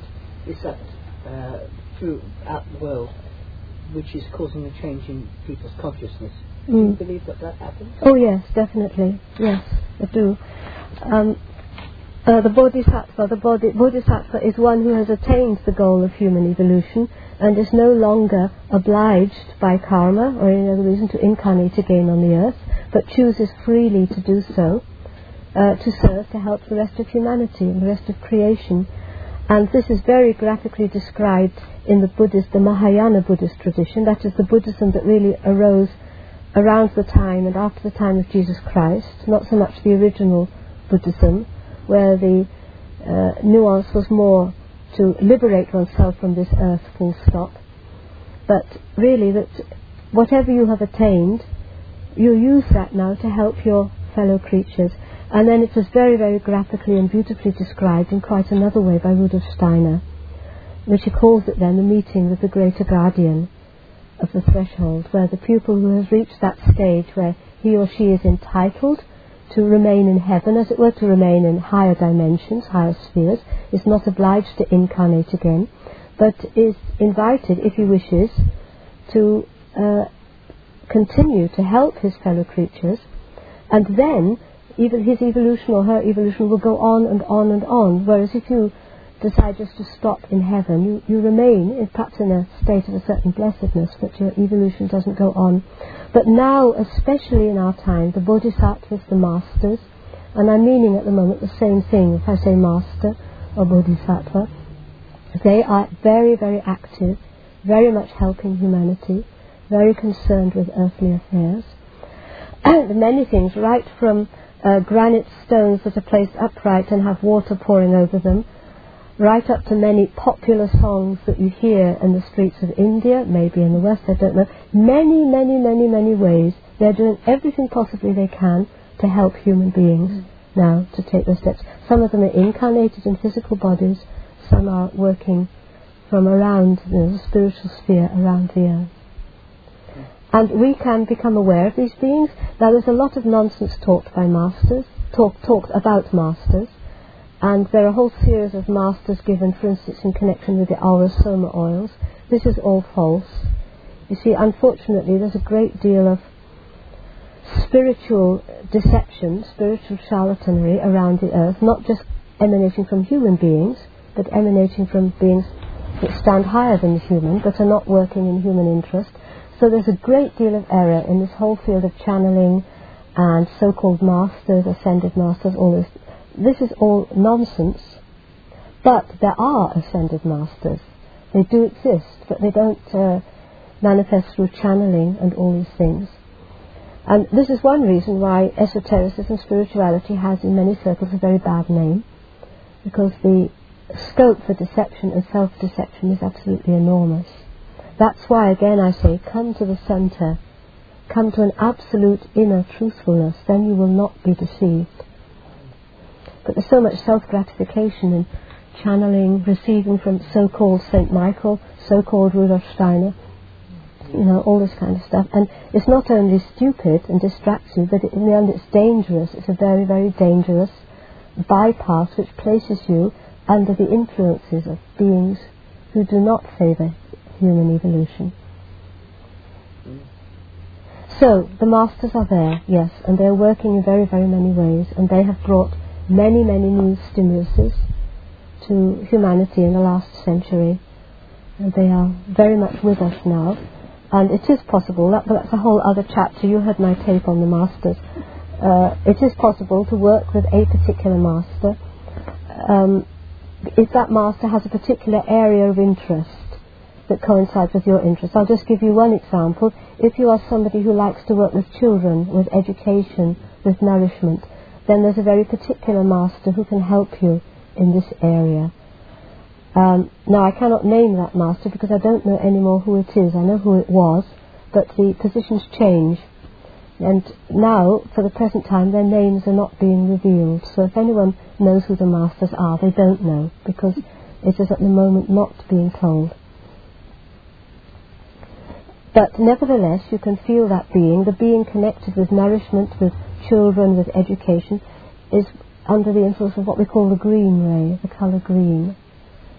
And if you connect yourself with that energy of green and it's complementary, a gentle rose colour, you will meet, you will place yourself in the ray of that master and you can receive inspiration. But not in the, by way of channeling, by way of the ray of the I am, your absolute clear presence.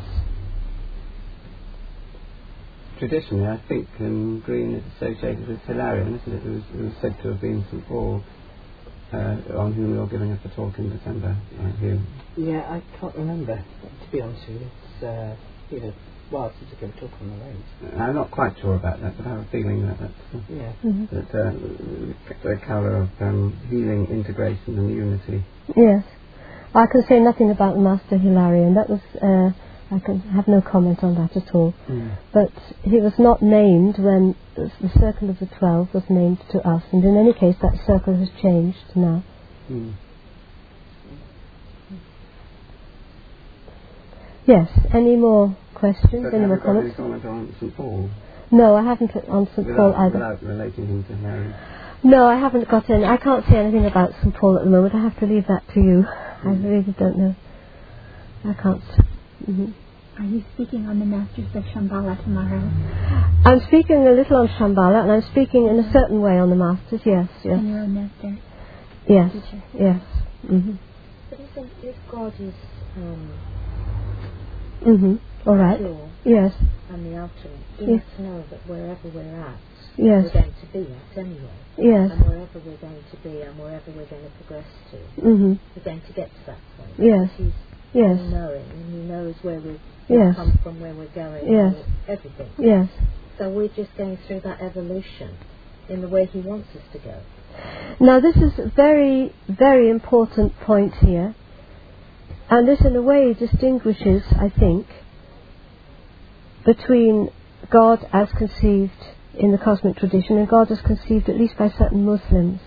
It is not that God creates and everything has a predetermined and fixed path, and the script is already written, and we are just, you know, doing the part creation always involves something new. And the essence of creation, the essence of God's creation, is that there's always the new is born. If you like, to put it very simply, God loves to have children. Now, if you have children, of course you want the best for them. Of course you have ideas and plans about how their life should go. But if you are a true parent with true love, you don't wish to determine that path of your child the beauty of having children is it's a new being, one that has never been on the earth before, in this form at least, and you want to see that unfolding and help and help that unfolding, but this is a free being.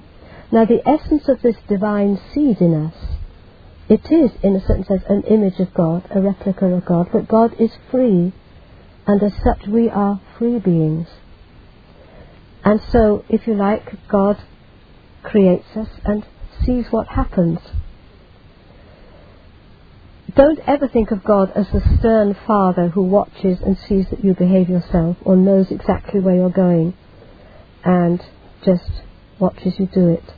God is much more like the being who's created children. What are my children going to do? This is the secret of the Trinity, really, of a God that is a Trinity. God divides himself into a polarization, father and mother we say, so that something can arise. It is the third principle that arises between them, the child, and the child is always new. So we are actually free, we can choose. There is a part of us that can really choose to go one way or the other. And at this particular time in our evolution, when the human being is about really to be born, where we are reaching a certain maturity, we are rising from the level of becoming a creature, a consumer, into becoming a creative being. We are now entering the stage where we are no longer servants of God, but we are becoming co workers. It is said today, my teacher says time and time again, God wants co workers. And that is why the present situation of the earth, in the last resort, is in the hands of human beings not of higher beings. Higher beings are there to help, to protect, to enable it to happen, but it is we who are going to make it happen or not, if we choose to. But what is being offered us is that now we've done our part, now it is for you to complete the creation. We have a very nice prayer in German. We say it before meals. If I can say it in English, just a moment. Our eternal food is to do the will of our Heavenly Father and to complete His work through Christ His Son, which is referring to the I Am presence in us, so that it may become on earth as it is in the heavens. Not abolish the earth, the earth we raise up to a higher level through our work, through our creativity. I don't there's anything I can drink. My throat is suddenly dry.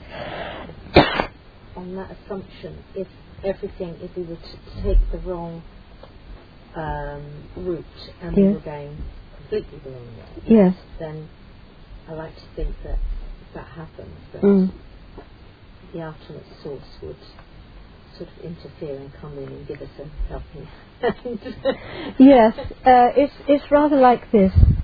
As far as our present Earth situation is concerned, human beings uh, are learning from experience, and they may let things go to the brink with us, but the way it is at the moment, they will not let the Earth go under. They will intervene, if necessary, to save this Earth evolution, this planet, because this planet is very important at the moment. It has reached a very uh, significant stage in its development and is important for the surrounding cosmos. In general, human beings can choose. Now, in the Bible it says, you know, there's a division between the sheep and the goats, the chosen and the not chosen, and so on. We are right in such a process at the moment, and we can choose. Thanks very much. Hope the gulp, gulp, gulp doesn't come down the tape recorder. Okay. Yes. So those who are able to receive, to receive the light, to go on, they will be able to go on. The others who can't, who don't, who refuse, will remain behind. This does not mean eternal damnation, you go to hell, you've lost it. It means their development will go on at a slower pace. And perhaps, ultimately, in a different cosmic sphere. It could also be that. But, of course, the whole divine purpose and the whole way of things happening is that everything, all beings, in the end, find their way back to unity with God. But we can choose whether it's now or 10 million years or whenever we like. And my teacher sometimes puts it like this every soul is equally valuable. It's only a question of time and of pace of when they arrive there. Each human soul is equally valuable, but each human soul is different, is unique. That is the interest in evolution, and each human soul is like a child that goes its own way in the sense that I've explained earlier. And as such, if you like, that's interesting to God. Why should God create a predetermined, pre-planned thing? No, He creates so that more creation, more creation, more creation can arise through free beings. I always think each one is so special and so unique that they have something they can do better than anyone else. And that's why they're here, because if there was only one of us needed, only one of us would be here. Yes, yes. So,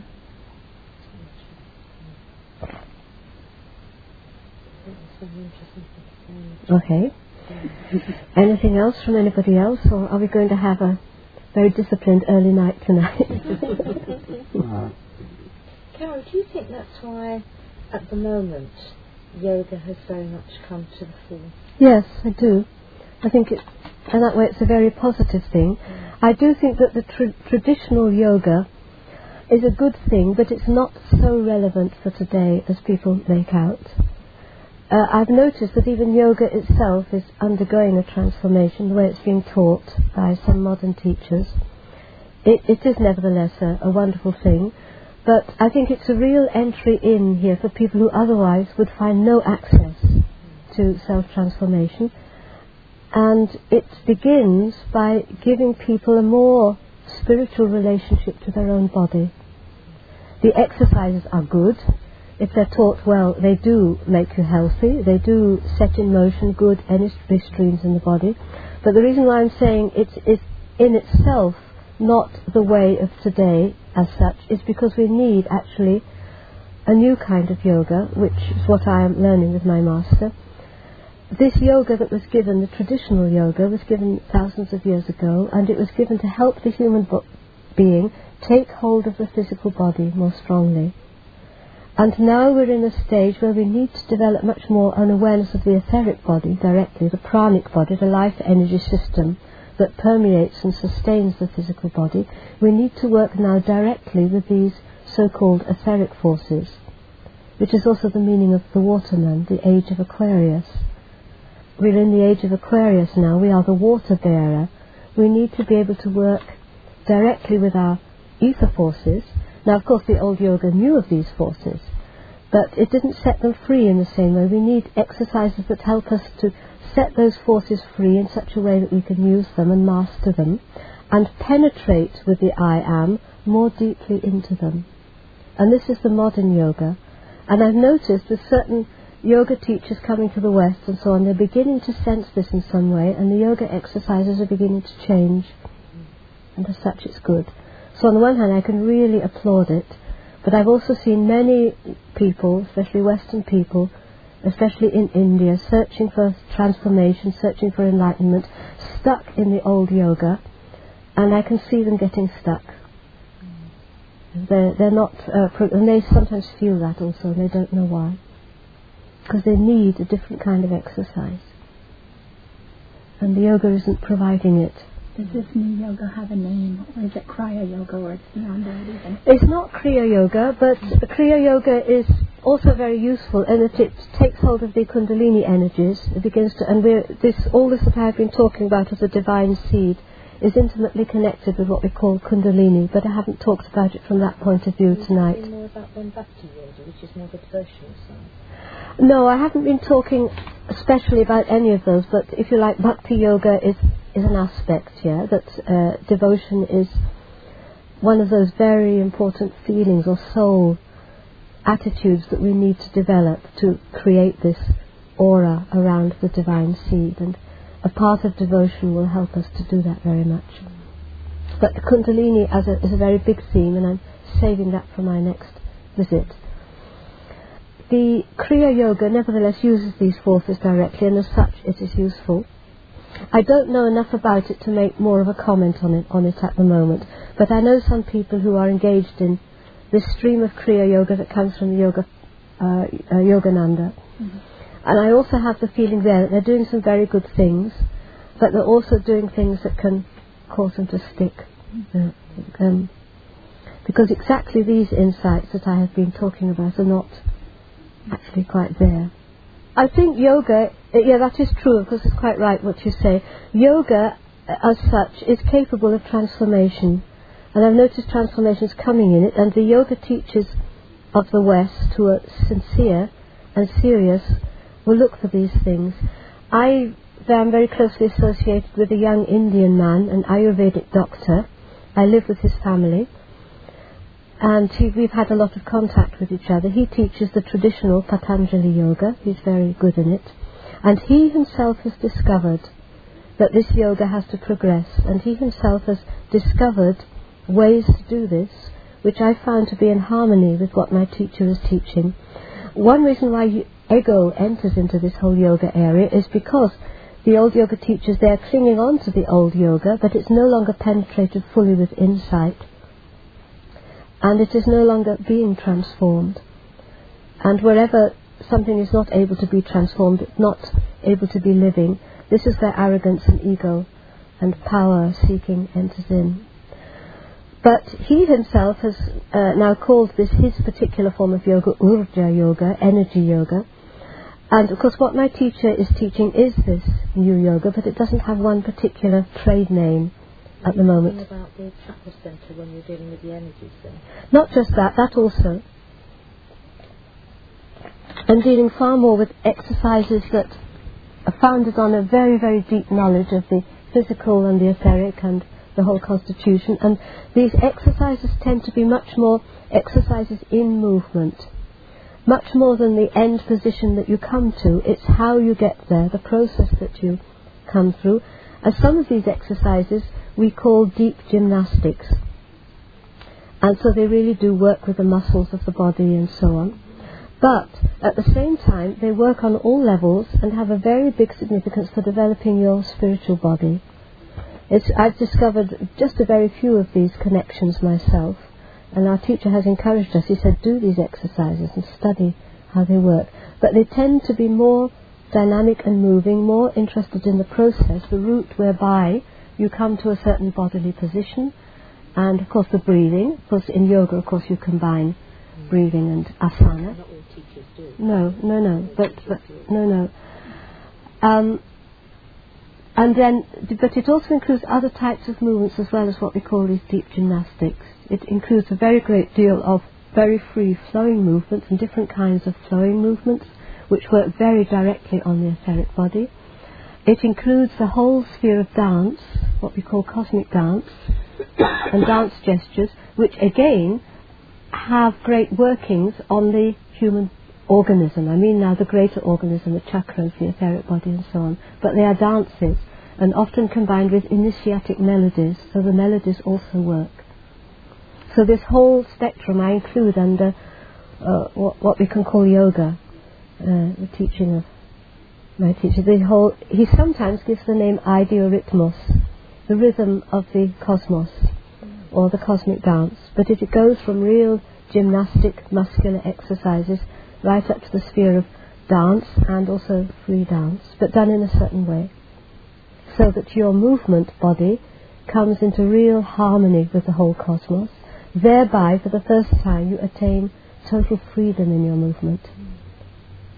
Are you still following the classical lines of yoga, or is it completely different? There's a, a complete freedom in what you're doing. I mean, is there a, an ultimate exercise say for instance like triangle, mm. you do a certain thing with triangle. Mm. Um, I understand that you're not. It's not the getting there to the idea. No, no. It's the actual yeah. Performing. Yes. How you feel when you're actually doing it. Yes. But is there a, a classical exercise that you're working to, or is there complete freedom in? Well, there are certain, there are certain, there's not one exercise, well perhaps there is one exercise in a way that sums up all the exercises. There is one such and that would be what we, we call the life tree exercise, which is really an etheric exercise that works very directly on the etheric body, but on all levels. And uh, I, we always do that exercise daily, twice a day. It's a very, very profound exercise. So do they do that at the place at Shivaland? Oh yes, yes, we do all this work at Shivaland, but we do. There are a great many. There's a tremendous uh, vocabulary of exercises, and it's not a question of one exercise, but of choosing very many that work on different areas of your being. I mean, I could get up and start demonstrating now, but this is perhaps not quite the place. Um, But it's a, it's a, and it's a body of exercises that's very effective and works very quickly. That has. Would you agree with that, Jill, or how do you feel about this? Because you started this work, and you do these kind of exercises with me, with us. Yeah, yes, they they work on your energies very quickly. They work on all levels, um, and all this. This is why our centre is there. This is one of the main aspects of our project is the central spiritual school, the central part, the central area, which we also call Bhairavnagar, or the home of Shiva and Shakti, where the temples are. Yes, sorry. I, all I was going to say was that, um, of course, Yogananda claimed for Kriya Yoga that it would uh, um, accelerate the person's evolution by millions of years. It's a very large, uh, Yeah, it would be an immense evolution. yeah, Um, there are one or two people um, who in our group who are very keen on the self-realization fellowship and, and um, Yogananda's teachings. I was just wondering if you had any comment more generally on his teachings as, a- as, a- as a way forward, and uh, particularly on the autobiography of a yogi and Man's Eternal Quest, which are his two main books. You know, yes. um, Uh, I can't say a great deal about it. I felt that Yogananda himself was a very pure being, a very light-filled being, and that probably what he brought was very good. It was connected with the Kundalini, and as such, if it really activates the Kundalini in a good way, it would do that, exactly what you've described. And what I'm describing is of a similar nature. It suddenly places you on a higher level of evolution, quite suddenly, if this awakening really happens. This is intimately connected uh, with the Kundalini. I've described creating this aura, this energy field around the seed. If you do this, of course, the Kundalini will awake directly. What he's doing is calling up some of this energy of the Kundalini. Now we say the Kundalini is awake or it's not awake, but the Kundalini itself is very complex. It is the fire that created us.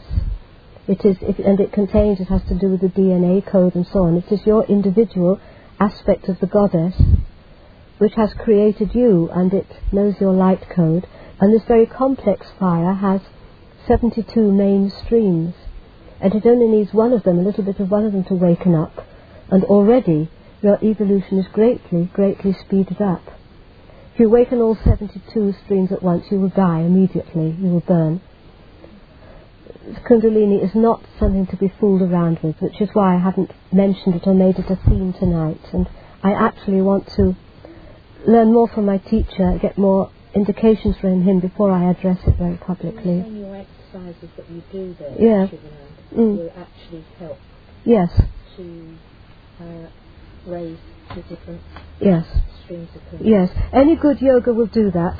Now, what is not good about certain forms of hatha yoga is where they try to force the kundalini upwards, as they do in certain schools, through what they call these energy locks, the bandhas and so on. They try to force the kundalini into the susumna, and then that can create very bad problems if the organi- organism isn't prepared, right up to even causing death.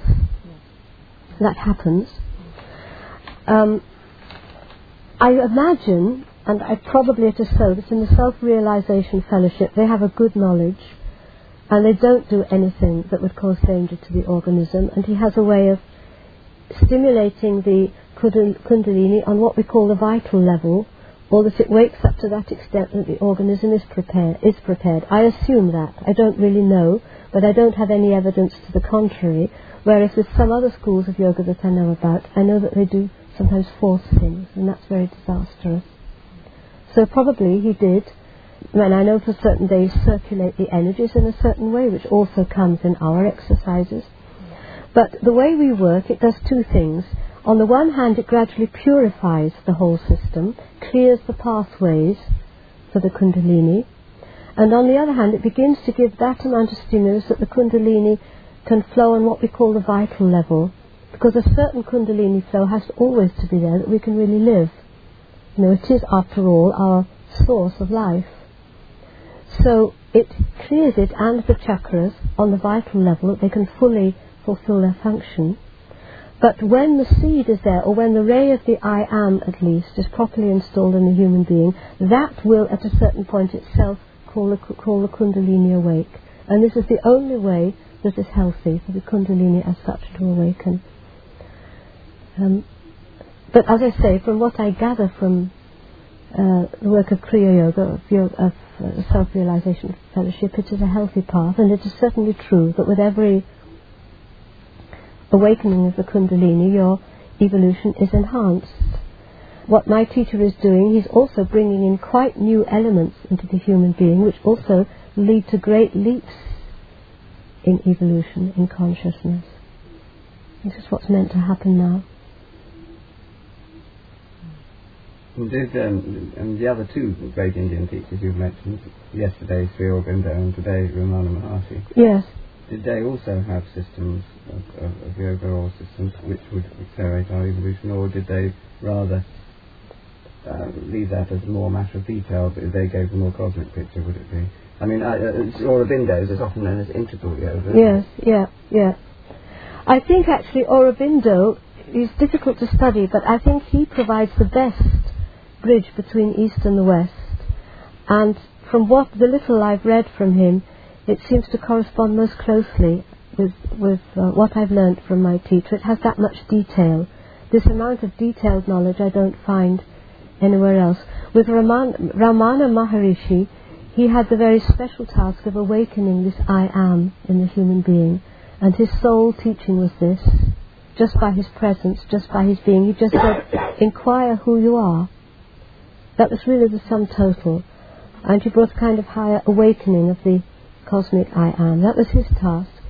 Sri Aurobindo worked more with bringing down this cosmic I am energy. He talked about the supramental light into the general earth atmosphere.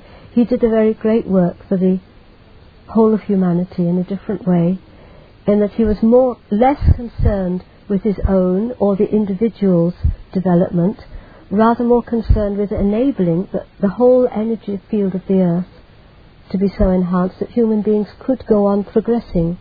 Because actually, in one way, we are so declining, we are so polluted, we've so polluted our planet that there's no physical body on earth, even of the highest yogi, that isn't affected by this pollution.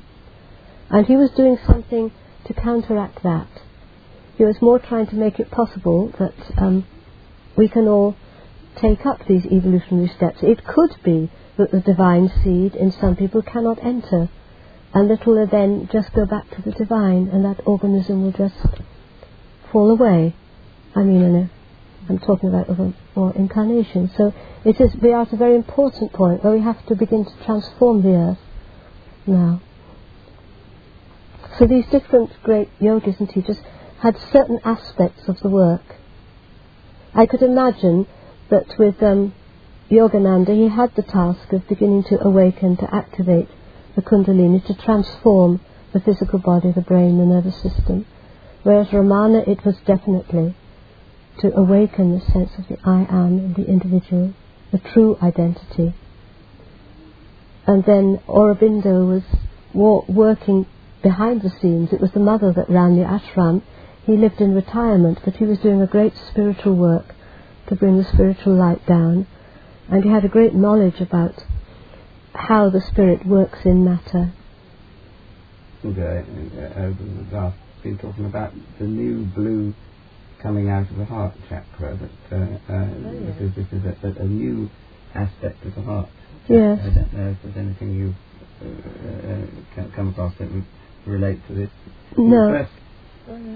Yes. You should associate the heart with the green. Yes, exactly. But he said that the green is still there, but uh, I think one of the things he said was the heart chakra was, was a bit affected by all our past experiences, and, and the green had become sullied a little bit over, over many lifetimes.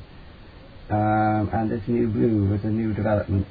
Uh, I can't remember the, the details. Mm. Well, there are many colours in the chakras. You see, we think the chakra is one colour, and you find in many yoga books the, the heart chakra is red, it is green, it is blue. But I will say this, that on the one hand, it could be that he's perceived something of what I'm talking about. Every human being is equipped, so to speak, from the very beginning with a kind of extract of cosmic law. It's a kind of primal conscience. You know, we have this problem that here are you and I as normal human beings, and we are often asked to say whether we believe in, let us say, Jesus Christ or Yogananda or this, that or the other. Or there are many, many situations where we have to decide out of our own judgment, is this true or not true? Or is this good or not good? And here we are, normal human beings, and we have to make these big decisions. That would seem to be an impossible situation. God has put us in an impossible situation. But we do have at the very centre, somewhere deeply buried in the heart, this, as it were, cosmic extract, this extract of cosmic law, which is a kind of cosmic conscience or measuring rod, and it is totally independent of any um, moral systems or social systems. It's, it's what is. You know, God isn't a Christian or a Hindu or a Muslim or doesn't believe in one wife or four wives or whatever. It's the truth. It's what is. And yes, it is in a way. It, and this possibly could appear in the form of blue. Blue is connected with truth. And I think this cosmic essence, which we call Sor in our tradition, S-O-R, it might be, I'm not sure, but I have a feeling it might be pictured spiritually as a little blue sphere. So that might be what Stanley Messenger was perceiving. I don't know. Either of these are possible. But this deep, we also call this spiritual blue the uh, Marian blue, blue of Mary, but it's a spiritual colour, which means it is luminous, as you described. This also is in any way intimately connected with the heart, the heart being our centre of truth. So it would be quite proper to see this blue. There are some gurus who say the heart chakra is blue, but as I say, the heart chakra isn't one colour. It's nourished by particular colours among others green. Yes, but I mean every every material object also has its effect on the spiritual. Now it's interesting that the gods in Hinduism are very often portrayed as blue. Mm. Krishna is portrayed as a dark blue. Shiva is very often, but not always, portrayed with a bluish complexion. Yeah. And God appears as blue, we put it like this, when he's coming to re-establish truth in the world. Right. And Krishna says, I come, says in the Bhagavad Gita, I come whenever the world is in great danger. I incarnate uh, to bring the world back to, you know, to its right path whenever evil increases. Um, Shiva, the god Shiva, drank the world poison and it got stuck in his throat and he transformed it here. It became blue. He's called the blue-throated one. The blue is connected with the truth and with the transformation of what is sick.